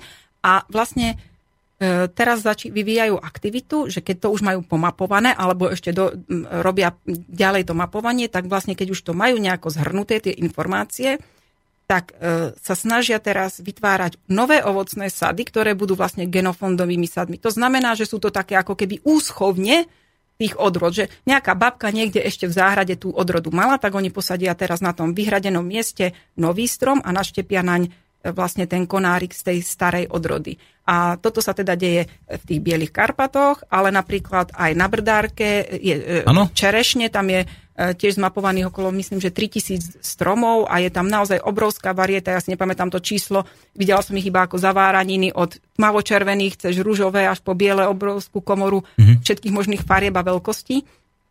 A vlastne tiež je tam e, a takýchto sadov genofondových, buď aj originál, ktoré akože štátom také akože overené, alebo aj také, že miestne, že iba také pomerne až súkromné, e, tak na Slovensku ich je celkom dosť Eh, aj v sebe chleboch, aj kade tade sa po Slovensku nachádzajú a v každej tej lokalite viac menej je to iný typ ovocia, kde je v tom genofondovom sade ako keby chránený. Hej, že on sa nedá uskladniť niekde v nejakej banke, niekde v trezore, ale mhm. vlastne te, ten genofondový základ eh, sa uschováva priamo v krajine. Mhm. A vlastne teraz našťastie sa obnovuje to, že prišla taká nová vlna ľudí, ktorí vyštudovali ekológiu a vlastne tí tomu začínajú venovať obrovskú pozornosť. Čiže ako keby taká renesancia, možno v tomto trošku takéto znovu objavenie tých pôvodných druhov. Spomínala si brdárku, chodíš tam niekedy pozrieť? Práve tento víkend začínam s ďalším cyklom kurzov, mm-hmm. takže akurát mi začína e, moja sezóna na brdárke zase na pol roka. Tak chodívame tam vlastne pravidelne každý rok. Mm-hmm. No to, to brdárka je úplne fantastická. Je to si trošku pánu Bohu za chrbtom, ako, ale myslím si, že tá atmosféra, dokonca by som povedal, tam je taký nejaký zvláštny emocionálny náboj. Necítiš tam nejaké také väčšie emócie, keď si na brdárke? No ja cítim, lebo e, všetci tí ľudia, ktorí tam pracujú v rámci Združenia Alternatíva sú vlastne moji veľmi, veľmi dlhoroční dobrí priatelia, takže mm-hmm. ja, ja ten rozdiel možno nevidím tak markantne, lebo ten pocit radosti tam mám ako všeobecne z tých priateľov, ale to miesto je naozaj špecifické, krásne na to, že je to v podstate tá nadmorská výška a kde je to lokalizované, tak vlastne je to prekvapivo úžasná mikroklíma, napríklad na tie čerešne, že je to mm. vysoko pomerne v horách, ale napriek tomu je to veľmi slnečné a teplé miesto, že je vhodné vlastne ako keby na pestovanie toho ovocia. Mm-hmm. No dobre, no a zahrajme sa s nejakú pesničku, aby sme teda a, dali našim poslucháčom možnosť ako trošku tie myšlienky usporiadať. Ja zahrám takú, taký klasický sladiak Bonnie Bianco a Pierre Stay a po pesničke sa budeme venovať znova permakultúre.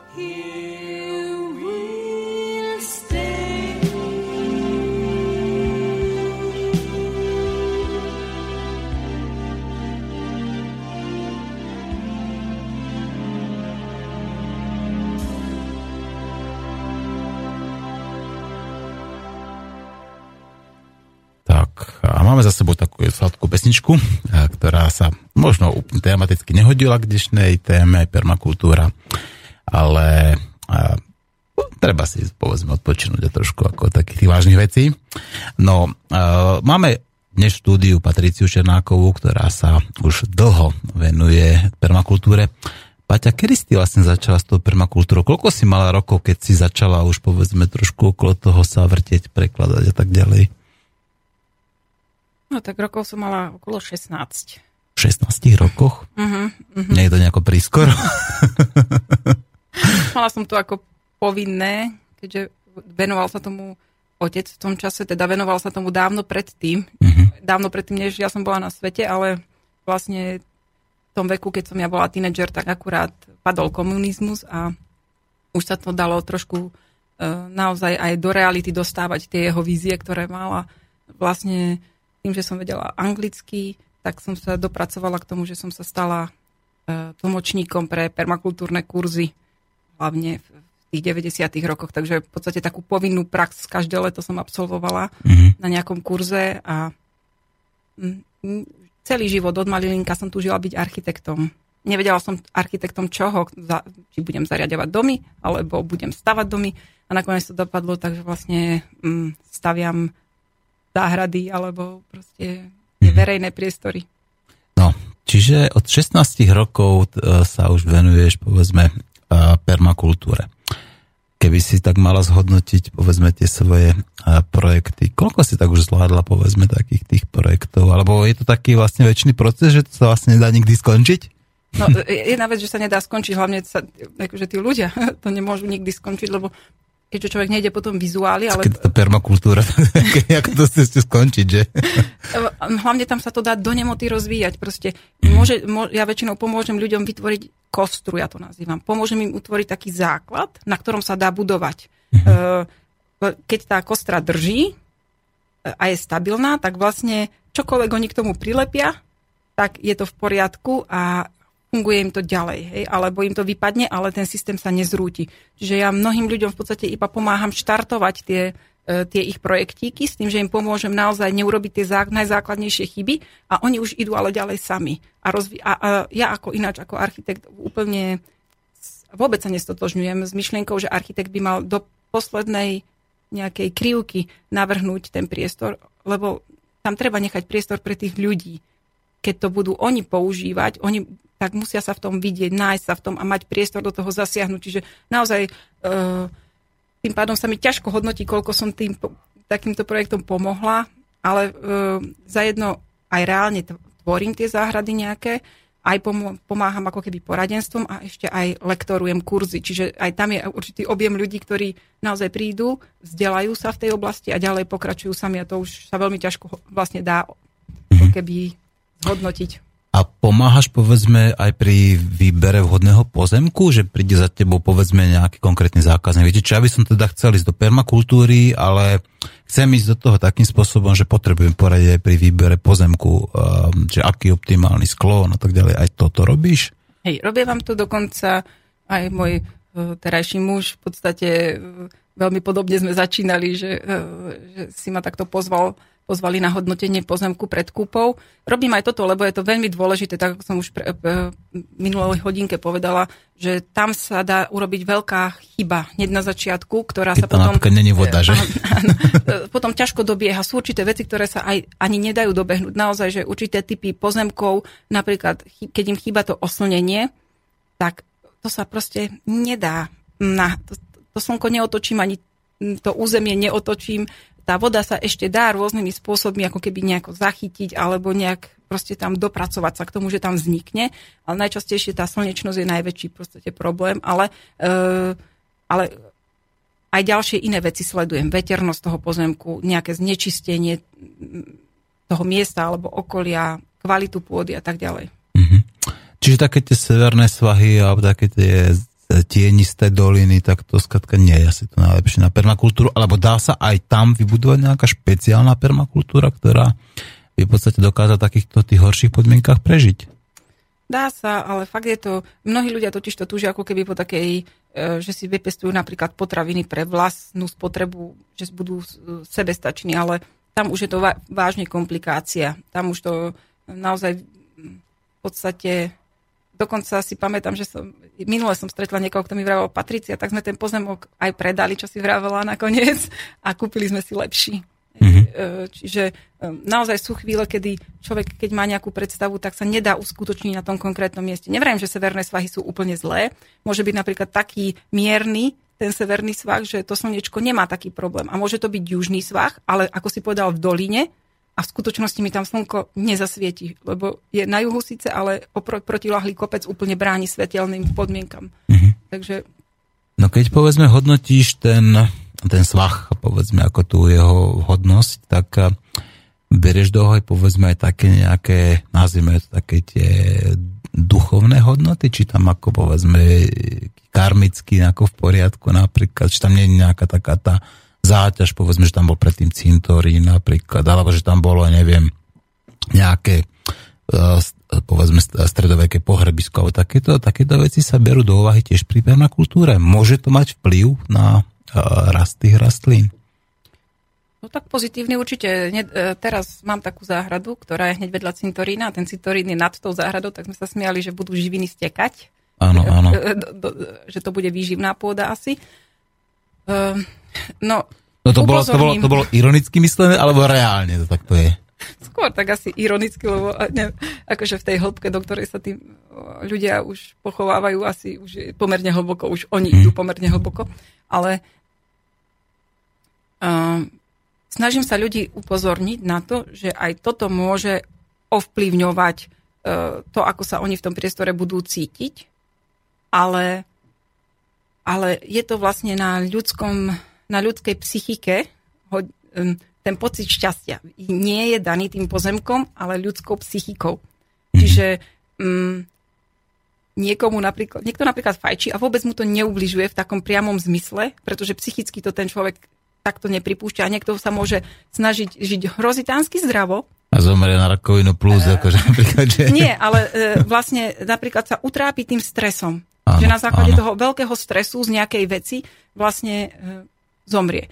Čiže e, ten pocit šťastia ne, e, nemusí priamo vyplývať e, z kvality toho pozemku, ale snažím sa ľudí upozorniť na to. E, napríklad to slnko môže mať, to je úplne banálna vec, nie, nemusí to byť ani pohrebisko, ale to, že tam napríklad není dostatok slnka, môže spôsobovať v zimnom období dosť veľké vážne psychické problémy človeku, že sa vlastne mu nedostáva slnečného žiarenia a e, tam vlastne sa neprodukujú tie hormóny šťastia a tak ďalej, lebo to je aj na základe slnečného zžiarenia. A taký človek sa môže v tom vlastne cítiť deprimovane, hoci môže mať ovocné stromy, všetko môže byť na poriadku inak a iba takáto, e, a nehovoriac o tých, ako naozaj, že môžu tam byť rôzne body zlomu, e, a, mm, ale. Krajine, ktoré negatívne vplývajú a tak. Aj ty to aj sleduješ, povedzme, ak sú tam nejaké také tektonické prepadliny, alebo povedzme nejaké také tie rozhrania medzi niektorými tými konkrétnymi, povedzme, geologickými segmentami? Toto až takto sleduješ? Nie, Či... ja nie. Nie, ale mám zákazníkov, ktorí e, ktorým na tom natoľko záleží, že si dajú tú námahu a, prizvú si tam niekoľko rôznych typov odborníkov. Či geologický prieskum, ako keby si zaplatili? Buď, alebo proste si tam e, dávajú robiť proste rôzne typy výskumov, meraní, prútikárov a neviem koho všetkého.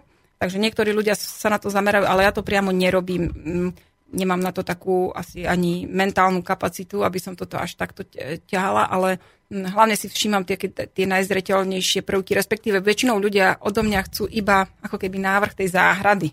Poviem to takto úplne úprimne. Myslia si, že ja, mojou úlohou je navrhnúť im nejaké druhové zloženie v tej záhrade. Väčšinou to ale končí, alebo často to končí na tom, e, že sa, na to, že sa posunieme, ale stále po tej ako keby hladine, po tom povrchu ideme, že skončíme pri tom, že ale nemáte tu premyslené, ako sem budete do, dovážať drevo, nemáte premyslené, kam, e, ako sa tu bude e, kde tu budú skladovacie priestory, kde tu bude, ako sa tu bude chodiť v zime, pretože krásne všetko vyzerá v lete. Hej, kupujeme si pozemky často v lete. Ja napríklad odporúčam svojim um, žiakom si na toto dať pozor a snažiť sa ten pozemok kupovať práve za horšieho počasia, alebo až v zime dokonca, e, do, keď není veľa snehu, pravda, že? Pretože vtedy je vidno tie najväčšie chyby toho pozemku. V lete je slnečko vysoko, v lete môže na to, na to miesto svietiť slnko a práve to je to, že v zime sa môže stať, že v skutočnosti tamto slnko nebude, hoci to bude ten južný svah. Hej. Čiže skôr na takéto ako keby veľmi praktické až prízemné veci poukazujem, aj keď minule mi niekto povedal, keď som načrtla nejaký nákres, že, že podľa neho absolútne zodpovedá Feng Shui. Ja neviem skoro nič o Feng Shui, ale myslím si, že to sú presne tie roviny, že keď človek pristupuje k niečomu technicky alebo intuitívne, ale na základe zdravého rozumu alebo na základe proste určitých nie, nie na egu postavených, vysnívaných iba vízií o niečom, že tu bude jazierko a koniec diskusí, ale na základe iných parametrov to hodnotím, tak vlastne sa dopracujeme k rovnakému výsledku. Mm-hmm. Iba, že ja na to idem, dajme tomu, materialisticky, technicky a niekto ide na základe intuície.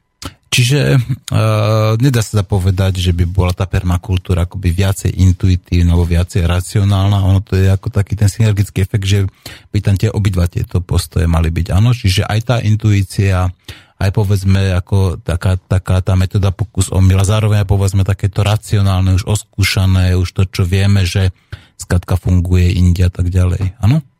Rozhodne. A najlepšie je, keď ten človek, ktorý sa na toto chystá, má obidva tie vnemy. Alebo že si že napríklad skutočne je to pár, dvojica ľudí, kde jeden je technický a druhý je intuitívny, že sa doplňajú v, tom, v, tom, v tej vízii toho, čo z toho má vzniknúť, alebo že tým pádom dokážu predvídať, lebo často tá permakultúra tým, že hľadí do budúcnosti, do budúceho vývoja toho systému, tak musí mať ten človek určitú schopnosť predvídať, ako sa to bude správať, ten jeho systém. Čiže uh, aj vizionári sú skvelí ale potom je nutné, aby v tom systéme bol aj nejaký praktik, ktorý tú víziu dokáže aplikovať mm-hmm. reálne. No, uh, povedzme, keby existovala nejaká taká klasická rodina, taká povedzme trojštvorčlenná, koľko povedzme potrebuje pozemkov k tomu, aby vytvorili takú permakultúru, ktorá dokáže túto takú štvorčlennú rodinu klasickú uživiť? Videla som nádherný film a často ho ukazujem volá sa Urban Homesteading, tuším. A je to o americkej rodine síce, ale to je jedno, lebo princíp je rovnaký, kde na, myslím, že má 8 árov ten pozemok, aj s domom, mm-hmm. produkujú aj pre reštaurácie. Áno. A sú momentálne sú štvorčlená, štyri, štyria dospelí tam v tom filme vystupujú ako rodina, spolu bývajú a podstate toto ich nielen uživí, ale ešte vyprodukuje aj navyše. Ide o, to, o tú maximalizáciu toho priestoru. My, my na Slovensku ešte stále obrovské množstvo tých priestorov ponechávame na ako keby zbytočné, nevyužité priestory. Um, ten systém sa dá maximalizovať napríklad vo výške, že využíva sa vertikálny rozmer tých záhrad, viac, oveľa viac dá sa, ne, nepestuješ v rovine, ale v podstate, ja neviem, paradajky, uhorky, čokoľvek môžeš zvihnúť na vertikáli, že sa to neplazí po zemi, ale bude sa to plaziť po stene. A tým pádom začneš šetriť miesto a môže tam toho mať viacej. Tiež sa využíva dosť intenzívne časový rámec, aj že v momente, keď mám voľnú plochu, tak do nej znova dosadím niečo. Čiže tam tá produkcia sa dá úplne tak maximalizovať, že sa ako keby to e, pri, dokonca pri, v tom filme to bolo, že tam mali aj malé kozičky, myslím, mali tam kačky, sliepky na tom malom pozemku, stále chovali ich odpadom vlastne z tých záhrad, tak e, dokázali proste mať tú základnú produkciu nejakú. Čiže ten pozemok môže byť naozaj minimalistický. Často na Slovensku ľudia majú pocit, že musia mať od hektára vyššie ale e, v momente, keď napríklad nechovajú zvieratá, aspoň tie veľké domáce zvieratá, tak, tak to prestáva platiť. Proste na tú produkciu tej zeleniny, tam stačí naozaj aj taká klasická záhradkárska 5, 5-árová záhradka dokáže vyprodukovať obrovské množstvo zeleniny a ovocia už. Mm-hmm. No a ako to je s, so skleníkmi alebo s fóliovníkmi? Používajú sa v permakultúre aj takéto zariadenia?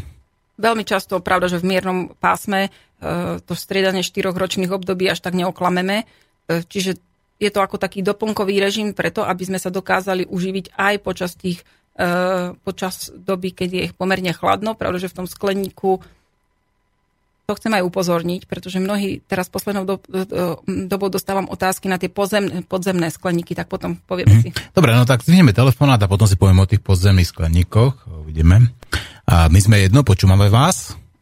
Uh, my sme spolu a ty, a ty pri telefóne. Ahoj, a ty? Nechcem, uh, zdravím, uh, super pekná téma, náučná, poučná, racionálna, naturistická, žijeme s prírodou.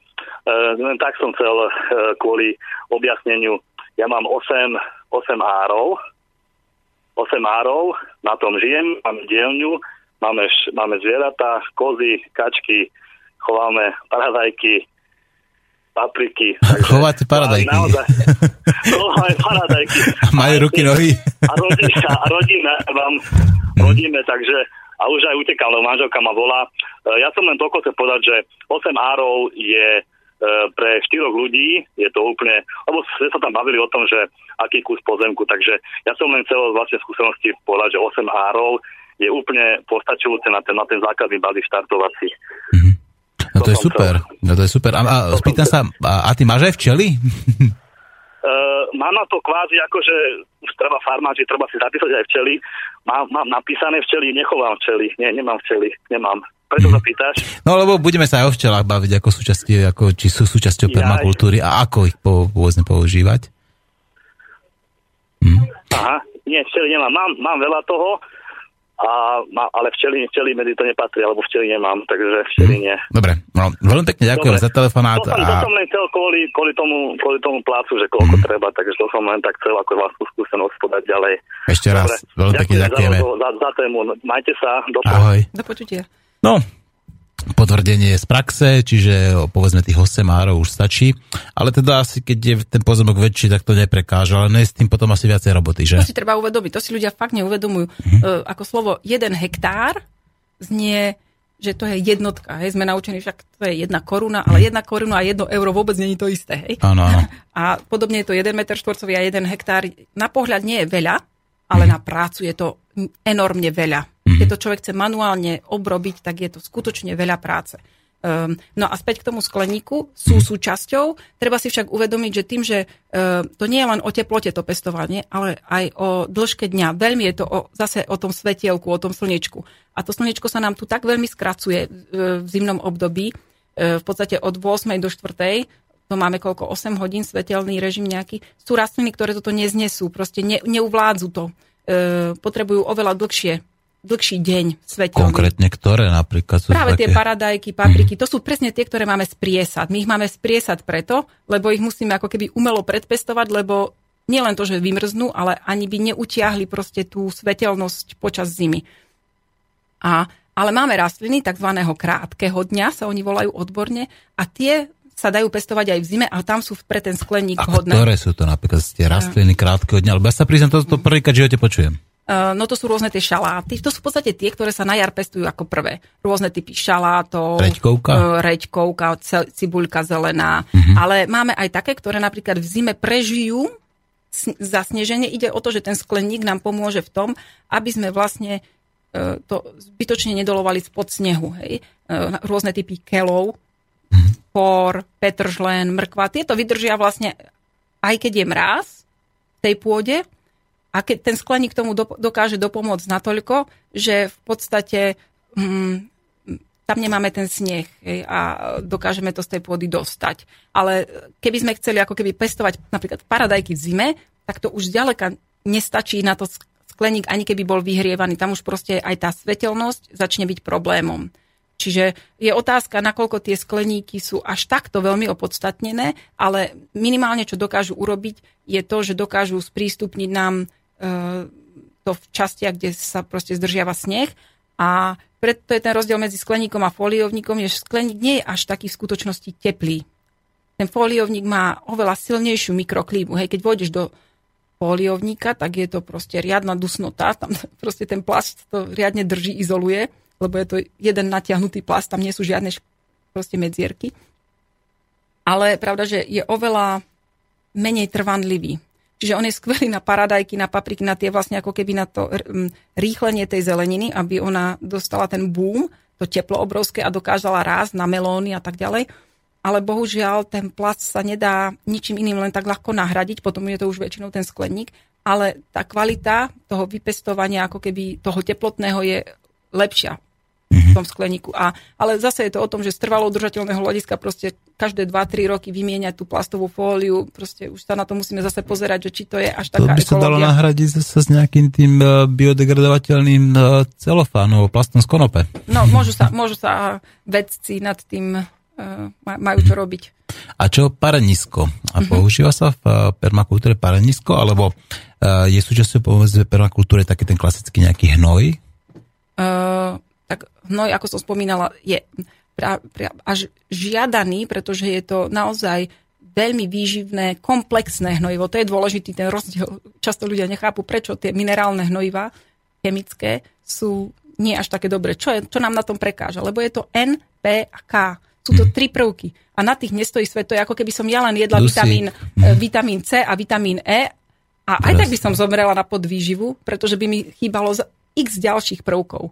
Proste nestačí jednostranne. Zase tá monokultúra aj v tomto nie je dobrá. Čiže e, ten hnoj je veľmi vysoko proste komplexné hnojivo a ešte aj dobre prístupné a ešte aj výhrevné. A práve toto je ten veľký potenciál e, hnoja, že na pareniska, čiže na rýchlenie zeleniny, na vytváranie priesad, kedy e, mi v noci klesá tá teplota, tak to parenisko je väčšinou maličké, čiže nestráca, nemá také ako keby veľké straty, ako napríklad ten skleník. Ano.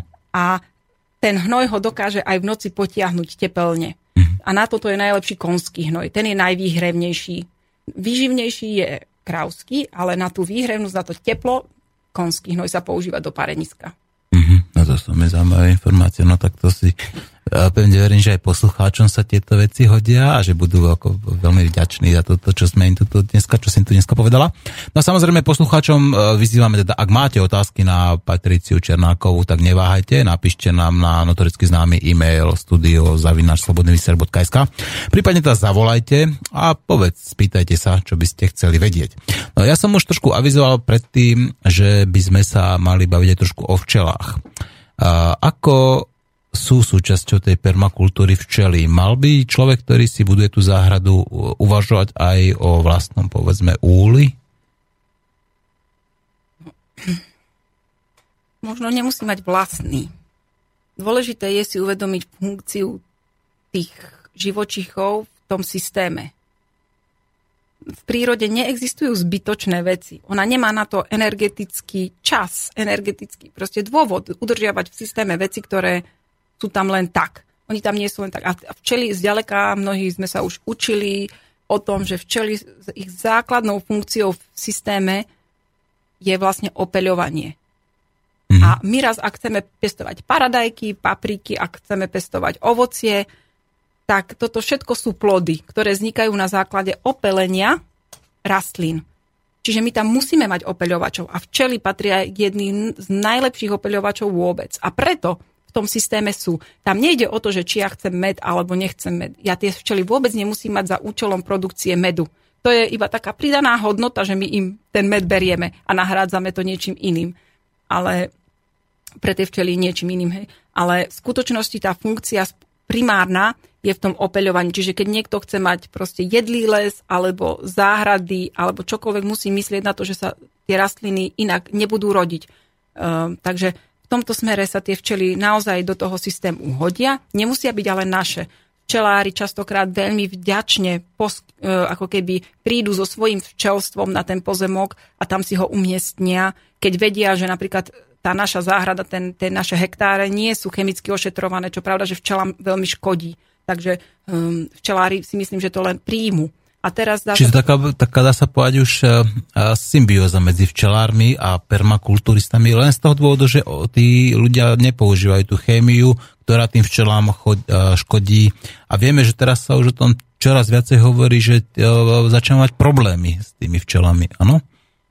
Sú tam aj problémy, pravda, že, že včely hynú a tie, niekedy tie dôvody sú ako keby banálne, že nám nedvojdu. Napríklad, lebo minulý rok bol taký veľký projekt, ktorý sa venoval včelám a vtedy sa o tom začalo dosť výrazne rozprávať, pretože to bol projekt zameraný, zameraný na včely v mestách.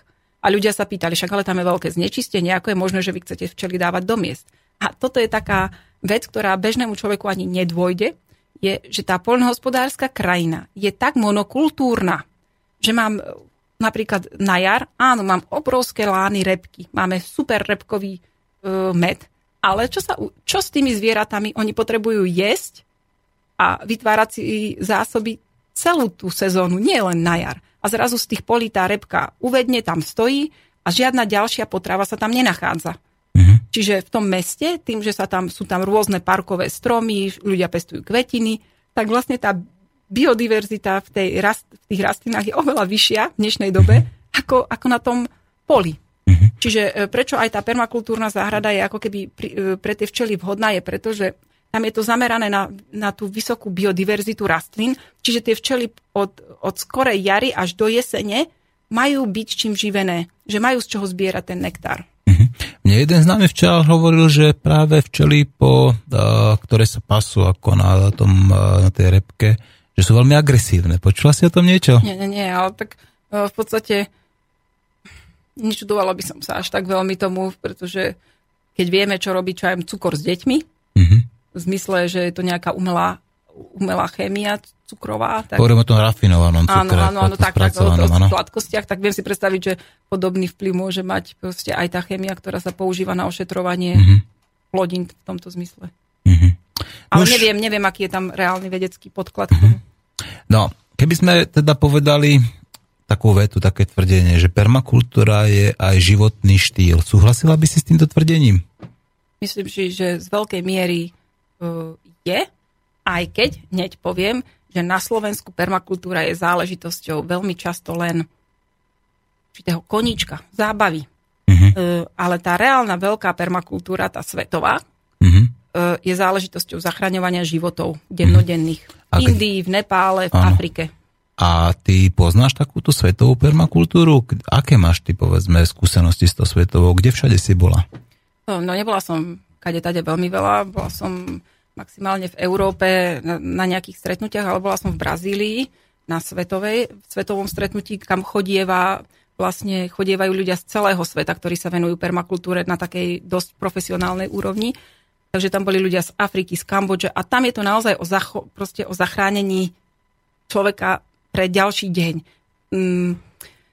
A e, v podstate v tej Brazílii samotnej som videla tie rozdiely, čo to spôsobuje žiť niekde v nejakej favele, niekde v Riu, proste v nejakom bunkri pozliepanom a čo to znamená žiť v permakultúrnom projekte. Ten rozdiel bol, alebo už len rozdiel, že popri Amazonke boli farmy na hovedzí dobytok, pravda, že v Brazílii hej, sa najväčšie chovy kráv na svete sú z Brazílie a to porovnanie, keď tam bol permakultúrny pozemok, ako, ako sa tá farma správala k, to, k tomu okoliu, k, k tomu, v tej Amazónii a ako vyzerala obyčajná farma. Ten, ten rozdiel bol veľmi markantný v tej biodiverzite, v tej kvalite uh, vody, tam ľudia proste nemali napríklad pitnú vodu, pretože si ju znečistili výkalmi, lebo tá samotná Amazonka je znečistená. Vozili tam vodu v plastových fľašiach, ale tie plastové fľaše už nikto neodviezol preč ako odpad a, a v tej proste v tej permakultúrnej napríklad zbierali dažďovú vodu a dokázali ju na pol roka uskladniť a nemuseli používať tie plastové fľaše, používali kompostovacie toalety, čiže ten odpad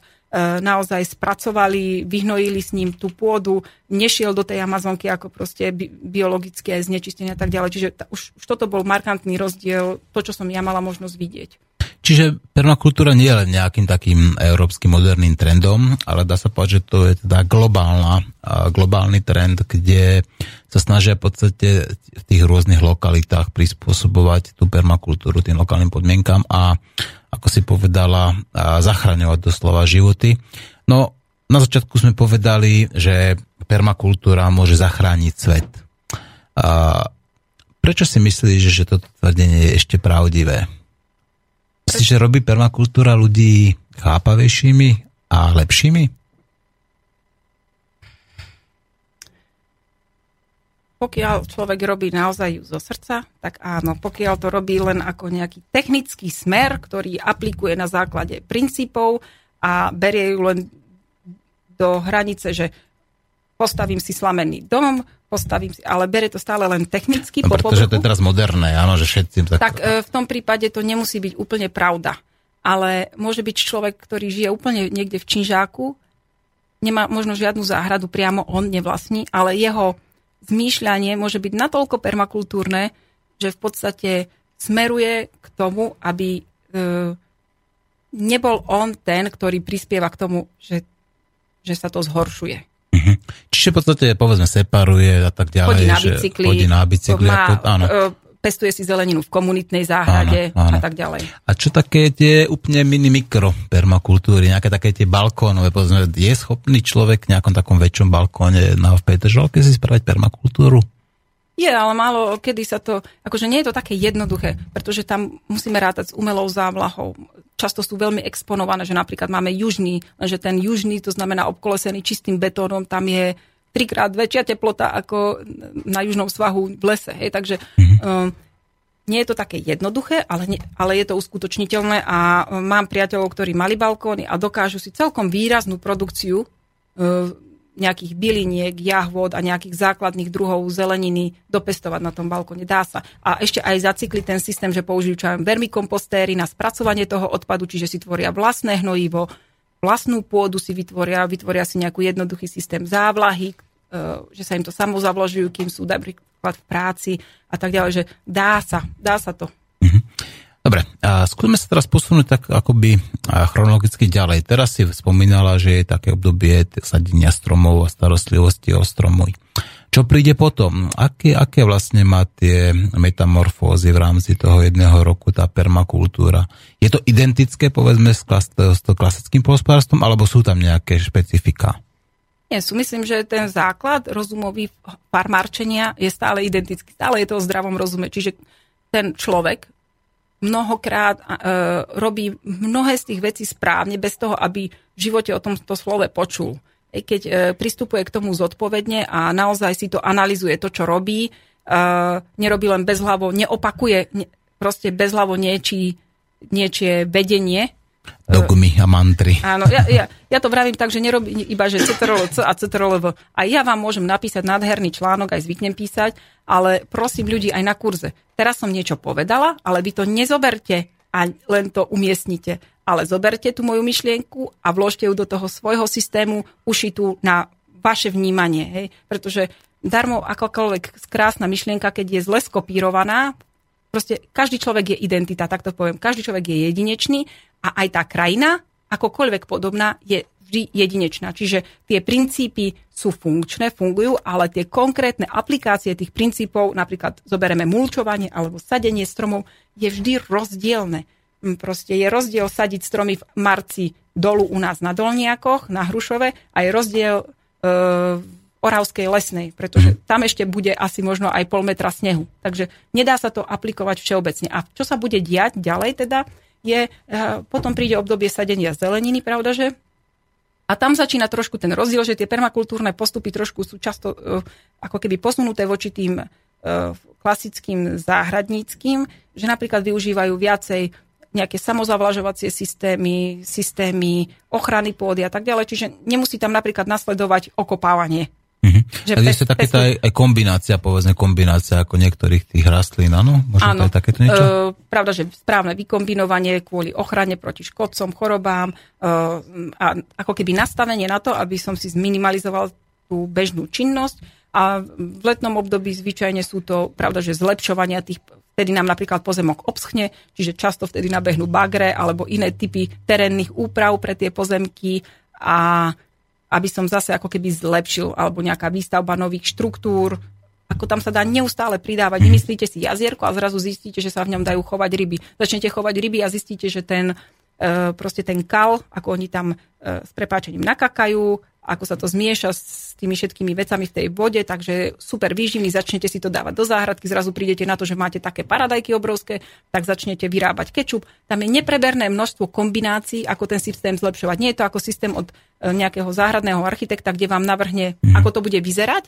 a vlastne to už je len ako mhm. keby tak, že to je tá funkčnosť, že, že vyzerať. Mm-hmm. Ale, e, a tam sa už ako keby vylepšovať často až veľmi nedá. Mm. Teraz ale... ma napadá taká paralela, prepáč, no, že prerušil, lebo som skôr zabudnem.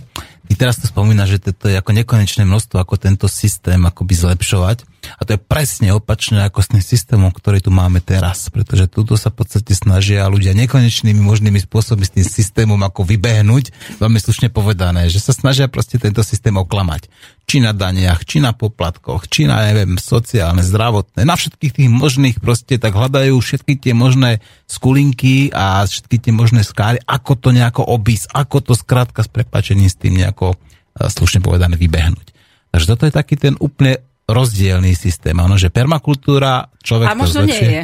Nie? Možno nie, lebo aj jedno, aj druhé predstavuje určitú mieru lenivosti Aha. a súčasne tvorivosti že v skutočnosti na tom ľudskej báze je to vlastne rovnaké, že vymýšľam to, aby som niečo no dobre, nemusel. Ale, ale tu, rozumiem ti, čo hovoríš, ale na druhej strane treba si sa uvedomiť, že človek, teda keď sa snaží s týmto systémom vybehnúť, tak doslova porušuje zákony, áno, pretože tak teda mal by platiť takú a takú dan, tak on tam spraví nejaké také techtle, mechtle, ako tomu hovorí daňová optimalizácia, už nezaplatí zrazu, alebo iba to prekvalifikuje napríklad nejako inak a už zrazu neplatí povedzme za to nejakú ďalšiu dan alebo poplatok a tak ďalej. Čiže v podstate oni akoby skôr porušovali zákony, kdežto naopak pri permakultúre tam je skôr také dodržiavanie tých prirodzených zákonov a využívanie ich akoby v prospech, povedzme, takého toho všeobecného blaha nielen seba, ale povedzme aj v prospech ako toho, tej, tej, tej permakultúry alebo tej prírody, ktorú tam mám. Čiže v tomto mi to pripadá ako také opačné. Za prvé chcem k tomu povedať toľko, že kým je správne nastavený zákon, myslím občiansky,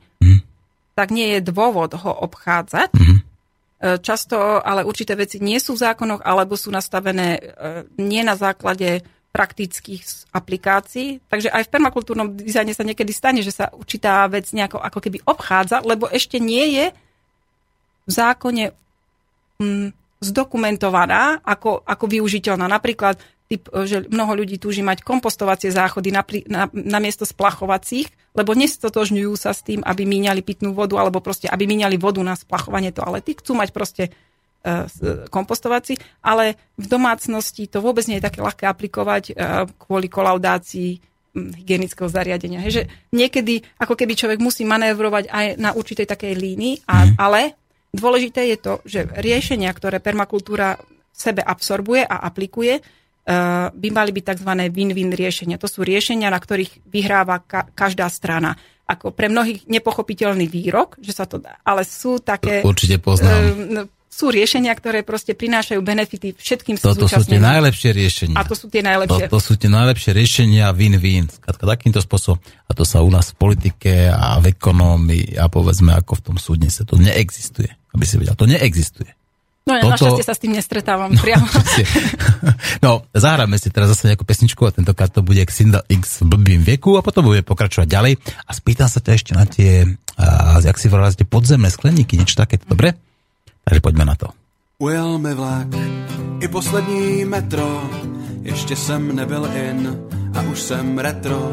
Než jsem se z půlce vyloup v samce, co má všechno pod palcem den svý šance na poslední jamce zaspal jsem, ujel mi vlak.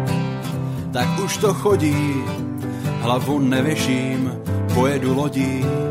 Než si to hodit, spíš se hodím do pohody u vody. A počkám si, až retro zase přijde do módy. Jo, stále Mě to baví sázet se s osudem, byť čas utíká víc než je milo. Stále věřím, že země ještě něco bude, no jo, ale co když už bylo? Včera mi bylo málo, dneska je mi jak se to stalo, nevím. Každopádně jsem za zblbým věku a jedu mimo tráť. A říkám si tak, ať vždy všechny mosty vedou bez tak postý přes tu stejnou řeku. Včera mi bylo málo, dneska je mi moc, jak se to stalo, nevím. Každopádně jsem za zblbým věku a pluju proti proudu poslednímu soudu a jsem radši vám všem prosmích, než abych byl sobě k breku. Včera mi bylo málo, dneska je mi moc. Včera mi bylo málo, dneska je mi moc. Ujel mi vlak před rokem v Dubnu, ještě jsem nezmoudřel a už zas blbnu. Jak dopustil jsem to, že život protek mi mezi prsty. Nevím, věřím, že až se prospím, pochopím, co s tím, jo, stále. Mě to baví, sázet se s osudem, byť mám v kapse jen poslední kilo.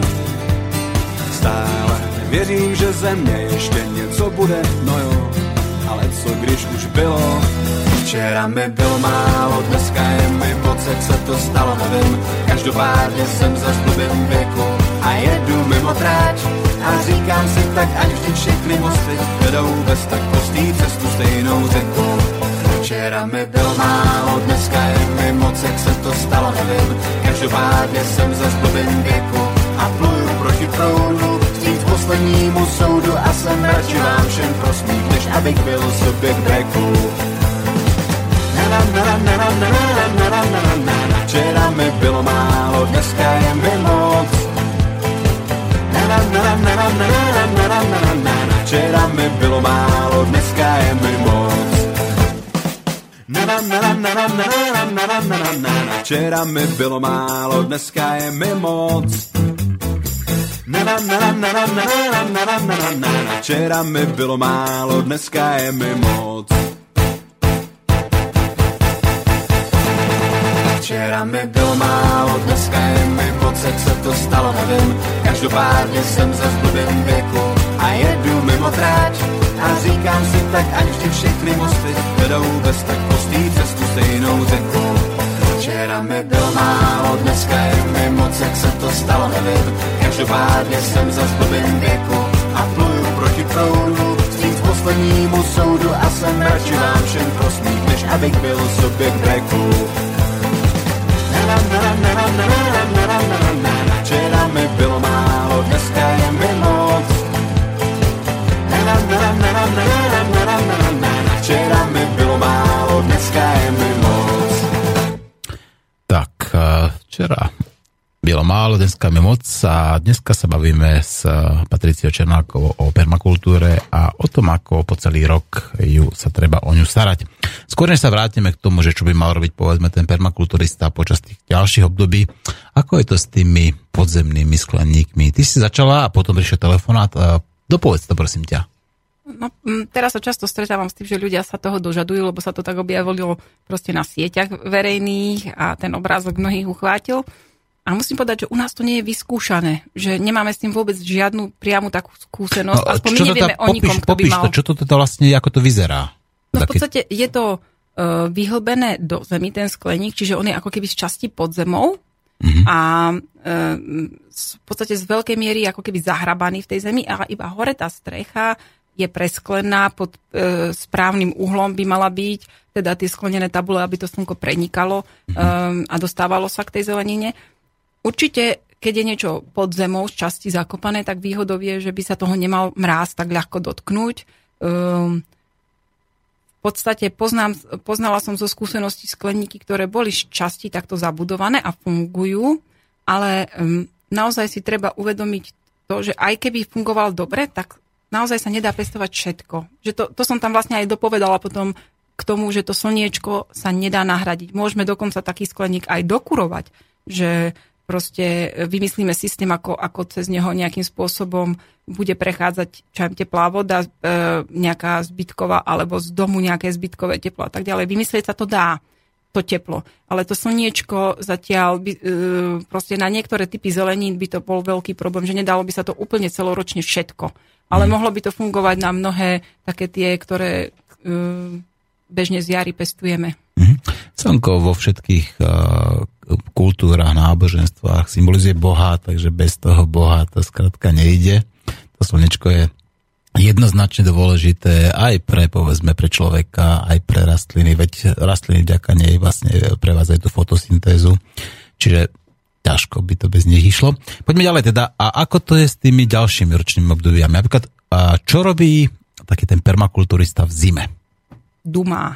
Dumá, ja, tak to vlastne najlepšie obdobie potom, nie? Či? No, problém je, že teraz už tie zimy sú také mierne, mm-hmm. že mnohých to zvádza k tomu, že staviame domy v zime, Mm. Dokonca aj pracujeme v záhrade do určitej miery v zime. Napríklad dá sa sadiť v črepníkoch rastliny, keď mm. pôda nie je zmrznutá priamo. Hej. Kým, kým je iba taký ako keby mrázik, ale není riadne stuhnutá zem, tak my môžeme sadiť. A to nás vlastne zváza k tomu, že čoraz menej času je na uvažovanie. Tá, tá tuhá zima má svoje veľké výhody, okrem toho teda, že nás chráni pred chorobami, škodcami, ako keby, e, tým, že vymrznú mnohé tie, e, tie neželané druhy, ale E, čo je naozaj, že tá časť toho ako keby znovu overenia si svojich krokov je veľmi dôležitá, lebo ten permakultúrny dizajn, už sme dneska niekoľkokrát podali, sa nedá nastaviť ako finálna verzia. Dá sa nastaviť nejaké jeho primárne začatie, ale je to ako keď si kúpime nové auto. Ano. Ja by som to prirovnala. Kúpiš si nové auto a odjazdíš určitý počet kilometrov, tak ti odporúčajú znova prísť do servisu, aby ti ho nastavili motor na ten spôsob jazdy, aký máš a tak ďalej, aby ti ho vytunovali trošku proste. Mm-hmm. Tak aj tu ten systém vlastne by sa mal vždycky tak tuningovať po, po, po, po tom roku, že pozrieť sa na to, čo fungovalo, čo fungovalo menej, kde sú straty v tom systéme ešte, kde nám to pokulháva, e, kde sú proste, kde vidím, že musím do toho investovať veľa času alebo veľa financií na to, aby to stále išlo takým smerom, ako chcem. A vlastne ako, preto je to nikdy nekončiace, lebo mali by sme vždy pristúpiť ako keby k takému uh, triezvemu zhodnocovaniu uh, tej situácie po určitom čase a tým pádom s možnosťou vylepšiť ho. Mm-hmm. No a ešte ma taká ďalšia otázka, okrem tých, pardon, vlastne tu máme otázky, ktoré by sme mali zodpovedať do našich poslucháčov, no. skoro som zabudol. A tu nám píše Michal. Dobrý deň, dva roky po sebe mi paradajky napadla pleseň. Mal som veľa ešte zelených plodov, no rastliny zožrtli a vyschli. Ako môžem tomu v nasledujúcej sezóne zabrániť? Tak toto sa pýta a vopred ďakuje teda Michal. Toto je veľký problém asi pre mnohých pestovateľov paradajok. To je taká tá perená spora, alebo takéto niečo? Či vlhkosť veľká, keď tam no, príde? No, treba, e, vždycky, keď pracujeme v permakultúre ako keby s tými chorobami, uh-huh. tak nesnažíme sa liečiť iba tú chorobu. Ale tie príčiny, hej, také holistické ponemanie. To je áno, správne, tak keď chcem odstrániť problém, musím nájsť príčinu problému, nie, áno, nie a vtedy, následky, že? Vtedy vlastne dokážem ako keby predísť tej chorobe. Áno. Je to vlastne to isté ako, ako v ľudskom organizme. Všetko sa dá aplikovať potom v tej záhrade rovnakým spôsobom. Čiže s tými paradajkami veľmi nenapísal žiaľ, odkiaľ je asi. Mm, nenapísal. Uh, dosť to záleží sa. aj od klímy ale ano. správne si ty podotkol. Tá, tá pleseň prichádza zvyčajne začiatkom septembra, pretože vtedy prídu po, po peknom lete, v lete to vyzerá skvelo, e, prídu dažde a tá, tá vlhkosť je veľmi dobrou klímou na, na tie plesne. Čiže keď tomuto rozumieme, tak urobíme protiopatrenie. Napríklad e, paradajky sa pre, pre tento dôvod často pestujú v zastrešených priestoroch. Napríklad niekde e, pod strechou domu niekde, kde proste nejaký prístrošok mm-hmm. ešte je, aby priamo nepadal dážď e, a ne, potom aj vzdialenosť tých rastlín by mala byť ako keby väčšia. Keď sú veľmi husto blízko pri sebe, tak sa vlastne veľmi ľahko prenáša tá choroba. Podobne môžu ako pri iných typoch ochorení plesňových pomáhať mednaté prípravky. Čiže nejakým spôsobom aplikovaná meď. Napríklad sa odporúča, pokiaľ je len trošku možné použiť medené palice, medené tyče E, na uh-huh. k tým paradajkám. No, lebo už toto, keď hovoríš, tá... medi, no? že dokonca vraj funguje táto meď aj proti tomu sniziakovi španielskému, ako to je ten bezdomovec, taký ten, ten invazívny druh, ako neviem, či, či nemám, to je pravda? Ne, nemám osobnú uh-huh. skúsenosť, lebo nemám slizniaky a vôbec, takže, uh-huh. ale môže to byť. Ale chcela som povedať k tomu, že tá, na tom dreve vlastne sa tá uh, pleseň môže uskladniť. Čiže ak my použijeme ten istý kolíček ako v minulom roku, sme mali pri tých z, už chorých, tak vlastne si to tam sami nanominujeme. Podobne mm. pestovanie na tom istom mieste znamená, že tá pleseň ostane v tej pôde. Je to pleseň je v podstate niečo ako huba, hej, že ona e, to svoje, tie svoje vlákna tam bude mať a keď my tam znova na to isté miesto dáme paradajky, znova sa pre, pre, prejaví. E, cesnak je protiplesňové, hej, e, protiplesňová rastlina, používa sa na liečenie, keď sme chorí, na mm-hmm. chrípku používa Čiže keď na... sme tam povedzme mali pleseň, tak dať tam ďalší rok cesnak a Áno, ten treba cesnak to preliečiť, alebo aj preventívne medzi tie rastliny tých paradajok môžeme posadiť cesnak. Mhm. Uh, tiež môže uh, to pestovanie práve v tých foliovníkoch a skleníkoch vlastne zamedzuje tomu, že priamo prší na tie rastliny, čiže vtedy nemáme problém, vtedy nám krásne dokončia, doz, dozru až e, do novembra môžeme mať normálne paradajky do, do mrazov. Mhm. Čiže takéto ako keby e, rôzne typy opatrení mm, môžu k tomu prispieť. A pravda, že výber správneho druhu, alebo aj úplne také ako keby až prešpekulovania s typom, že použijem napríklad veľmi, veľmi skoré odrody, ktoré nastúpia a začnú dozierať skôr ako u susedov. Mhm. A tým pádom ja predbehnem ako keby e, to, že sa vyskytne niekde tá pleseň. Mhm. Čiže fakt je to veľmi rôznorodé. Človek v podstate môže sa hrať ako a robiť ako takú, takú tú permakultúrnu alchýmiu. Áno. Ako povedzme pôsobia takí tí štandardní škodcovia, ako sú nejakí tí hraboši, hlodavci, povedzme, alebo krtkovia. A sú želaní alebo neželaní hostia v permakultúre? No nie sú želaní v zmysle, že slovo škodca je ľudský výraz. Hej. V prírode Škodcovia neexistujú. tam nie sú škodcovia. Áno. Tam sú... Okrem nás, pardon, okrem nás. My sme ako najväčší škodcovia v prírode. Tak. Ale tiež nás tá príroda nenazýva škodcom. Hej. No sme tak, takí, áno. takí ne, nepodarení synovia. Áno, my sme takí, keď sme seba, keď sme seba kritickí a seba reflex, tak sa sami seba nazveme škodcami. Hej, ale to slovo je vlastne len náš pojem. Áno. Čiže je to, keď si my zmeníme myslenie, typ myslenia v hlave. Tak dokážeme sa začať pozerať na škodcov a buriny a podobne úplne iným spôsobom. To je jedna vec, že veľa robí opäť to myslenie, to, ten pocit šťastia alebo spokojnosti zase začína u, od nás samých v našich hlavách. Takže to je prvá vec. Či sa ja vôbec na to pozerám ako na škodcu, a pravda, že v určitej fáze to môže znamenať, že áno, keď proste posadím 20 stromov a e, proste mi ich zožerú, tie hlodavce, Alebo srnky, povedzme. a, no. alebo niečo, tak proste áno, bola to investícia, ktorá ma stála dosť veľa energie. Takže e, v tom prípade, ale snažím sa vytvoriť opatrenia na základe biologickej ochrany. Čiže použiť reálnych predátorov, ak existujú, e, alebo nejaké odpudzujúce látky, ktoré ako na biologickej úrovni um, sa postarajú o toto, ale nie vždy existujú. Potom môžem pristúpiť aj k mechanickým, napríklad, že tie mandolinky pozbieram ručne. Áno. Ale zase je to o skutočnosti začínam od poznania, lebo napríklad mandolinky sa nám množia pri určitej teplote, takže z toho vyplýva, že napríklad na horniakoch tá teplota sa do, dosahuje napríklad mesiac alebo dva v roku. Kdežto u nás na dolniakoch 4-5 mesiacov môžeme mať takú vysokú teplotu. Takže na tých dolniakoch sa tie zemiaky vôbec tak veľmi neoplatia pestovať. Mm-hmm. Práve preto, že ten problém vlastne neustále si obnovujem tým, že je tam príliš teplo. Mhm, Alebo si rozumiem. nájdem takú A mikroklimu. preto sú najkvalitnejšie, povedzme, Áno. zo špiša Áno. alebo z orávy Áno. a tak ďalej. Hm? No, skôr e, než skončíme, preto máme tu ešte ďalšie otázky a patrilo by sa odpovedať. Dobre, a Pavel sa píša, pýta teda, a pomáha aj hypermangánový postrek proti plesniam? Uh, neviem, poviem rovno, neviem. Uh, je to ako keby ste sa architekta pýtali, ako opraviť vodovodný kohútik. Hej, nie som inštalatér, mm-hmm. čiže na toto sú najlepší ľudia, ktorí sa vyznajú v mm-hmm. ochrane rastlín. Mm-hmm. Existujú napríklad v rôznych uh, weboch a časopisoch sú proste priamo odborníci na toto. Mm-hmm. Neviem. Čiže a toto, je toto už chémia, alebo toto ešte môžeme povedať, že to je taká tá dobrá chémia, tá prirodzená, alebo už to je skrátka taká tá zlá chémia? Dobre, aj to je odpoveď. Ja rešpektujem, v poriadku. No a... Keď, to, e, keď pove- povedzme takto, že ak to po, e, umelo produkuje nejaký priemysel, Mhm. mm-hmm. ktorého dopad môže byť oveľa väčší ako ten náš kus toho produktu, ktorý tam aplikujeme, tak je to v podstate už nie permakultúrne. No už permakultúra nám pomaličky končí, zostávajú nám posledné minútky. A v čom by si teda videla takú tú ten inšpiratívny prínos pre ľudí, čo sa týka permakultúry? Čo by malo byť takým tým prvým hnacím motorom, že prečo by sa mali pustiť do tej permakultúry? Lebo oslobodzuje. Oslobodzuje? A koho oslobodzuje? Myseľ. Myseľ, áno? Myseľ oslobodzuje za účelom, že vám zvyšuje kreativitu.